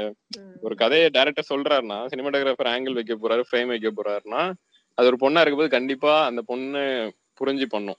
ஐ மீன் அந்த பொண்ணுக்கு தெரியும் இது எப்படி வச்சாங்க இவனுங்க நம்ம ஆளுங்க காஜில போய் எப்படி காஜை காட்டணும் அப்படின்னு பாப்பானுங்க அவங்க வந்து அது. வித்தியாசமா பார்ப்பாங்க. சோ ஆமா. கண்டிப்பா அது இருக்கும். அதுக்குள்ள ஈக்குவல் ரெப்ரசன்டேஷன் ஈக்குவல் ரெப்ரசன்டேஷனை விட எனக்கு தெரிஞ்சு அந்த கதைக்கு ஏத்த ரெப்ரசன்டேஷன் இருக்கணும். அது ஒரு பொண்ணு ஒரு டோட்டல் ஃபீமேல் இதுனா அதுக்குள்ள நிறைய நீ நீ படத்துல என்ன சொல்ல வரையோ அதை மேபி நீ அந்த படத்துலயே அந்த படத்தை மேக்கிங்லயே ட்ரை பண்ணலாம். உமன் சென்ட்ரிக்கா இருக்க yeah போதுனா that's what i think too like process. ஆனா processல வந்து more women should be involved கண்டிப்பா நீங்க சொன்ன more real women should be represented on screen அவங்க வந்து ஒரு ஒரு ஐடியல் பியோர் உமனையோ இல்ல ஆஹ் இல்லனா வந்து ஒரு என்ன சொல்றது Real life ஒரு examples. அன்ரியல் ஒரு அன்ரியல் எம்பவர்ட் உமன் இந்த மாதிரியான ஒரு வேற வேற ஏதோ ஒரு முக்கோணம் மாதிரி இருக்கு. அங்கங்க எல்லாரும் நின்னுட்டு இருக்காங்க யாருமே வந்து ஒரு ஆக்சுவல் பர்சன் மாதிரியே இல்ல இல்ல சோ அதெல்லாம். குறையணும். அதுக்கெல்லாம் இன்னும் நிறைய நாள் ஆகும்னு நினைக்கிறேன். பட் யா இத பத்தி பேசுறது இஸ் டெஃபினெட்லி இம்பார்ட்டன்ட் நிறைய பேர். பேசினா ஏதாவது சின்ன மாற்றம் வரதுக்கு வாய்ப்பு இருக்கு. ஸ்லோ ப்ராசஸ் தான். அவங்க சொன்ன மாதிரி. பொறுமையா தான் மாறும். தமிழ் சினிமாவை வந்து கிரிட்டிசைஸ் பண்ணிட்டே இருக்கணும் தான். கிரிட்டிசைஸ் நம்ம நம்ம பண்ணாதான் ஏதாவது மாறறதுக்கு வாய்ப்பு இருக்கு. நம்ம ஒரு படம் அது நல்லா இல்லைன்னா அதை நம்ம பார்க்க கூடாது. அத அதை ஹைப் ஏத்தி விடணும் அப்படிங்கிற ஒரு கட்டாயம் நிறைய பேருக்கு இருக்கு. பிகாஸ் அவங்க ஃபேவரட் ஹீரோ அதுல நடிக்கிறாங்க இந்த மாதிரி எல்லாம். அதெல்லாம் மாறினா கொஞ்சம் கொஞ்சமா மாறும்னு இல்ல நினைக்கிறேன். எனக்கு தெரிஞ்சு அதை நீங்க எல்லாம் தடுக்க முடியாது. ஏன்னா ஆனா அதை போட்டு அதை போட்டு அடிக்கணும். அதை போட்டு எனக்கு தெரிஞ்சு. இன்டர்நெட்ல போட்டு அடிச்சு தமிழ் தமிழ் சினிமாவை வந்து ஓவரா செலிப்ரேட் பண்ணிட்டே ஆனா நம்ம வந்து- மாதிரி குப்பை தான் வந்துகிட்டே இருக்கும். அவங்கிட்ட போய் இதை பார்க்காத அப்படிலாம் சொல்லக்கூடாதுல்ல. இப்ப அஜித் வந்து அந்த படம் நடிச்சது எனக்கு தெரிஞ்சு ஒரு ஒரு வித்தியாசமான ஒரு இதுதான். அது ரிஸ்க் தான். ஆமா. தெரியும். ஏன்னா ஃபேன்ஸுக்கு பாதி பேருக்கு இதை அக்செப்ட் பண்ற மைண்ட் செட் இருக்குமான்னு டவுட்டு என்னன்னா அதுல ரெண்டு மூணு கமர்ஷியல் எலிமெண்ட் இருந்தாலும் மத்தபடி அந்த படத்துல வந்து நிறைய விஷயங்கள் வந்து புதுசா இருக்கும். இப்போ அந்த மாதிரி படங்கள் வந்து அட்லீஸ்ட் ஒரு அஞ்சு படத்துல ஒரு படம் நடிக்கும் போது maybe it really makes a difference at some level யா யாராச்சும் ரெண்டு பேரும் யோசிக்க வச்சா கூட அது ஒரு சக்சஸ் தான். ஆமா. So thanks for joining and sure, கருத்துக்களை. சொன்னதுக்கு தேங்க்ஸ் இந்த இன்டர்வியூ உங்களுக்கு பிடிச்சிருந்ததா? இந்த இன்டர்வியூவோட சேர்த்து வாரம் ஒரு இன்டர்வியூ கேட்க follow the butter biscuit podcast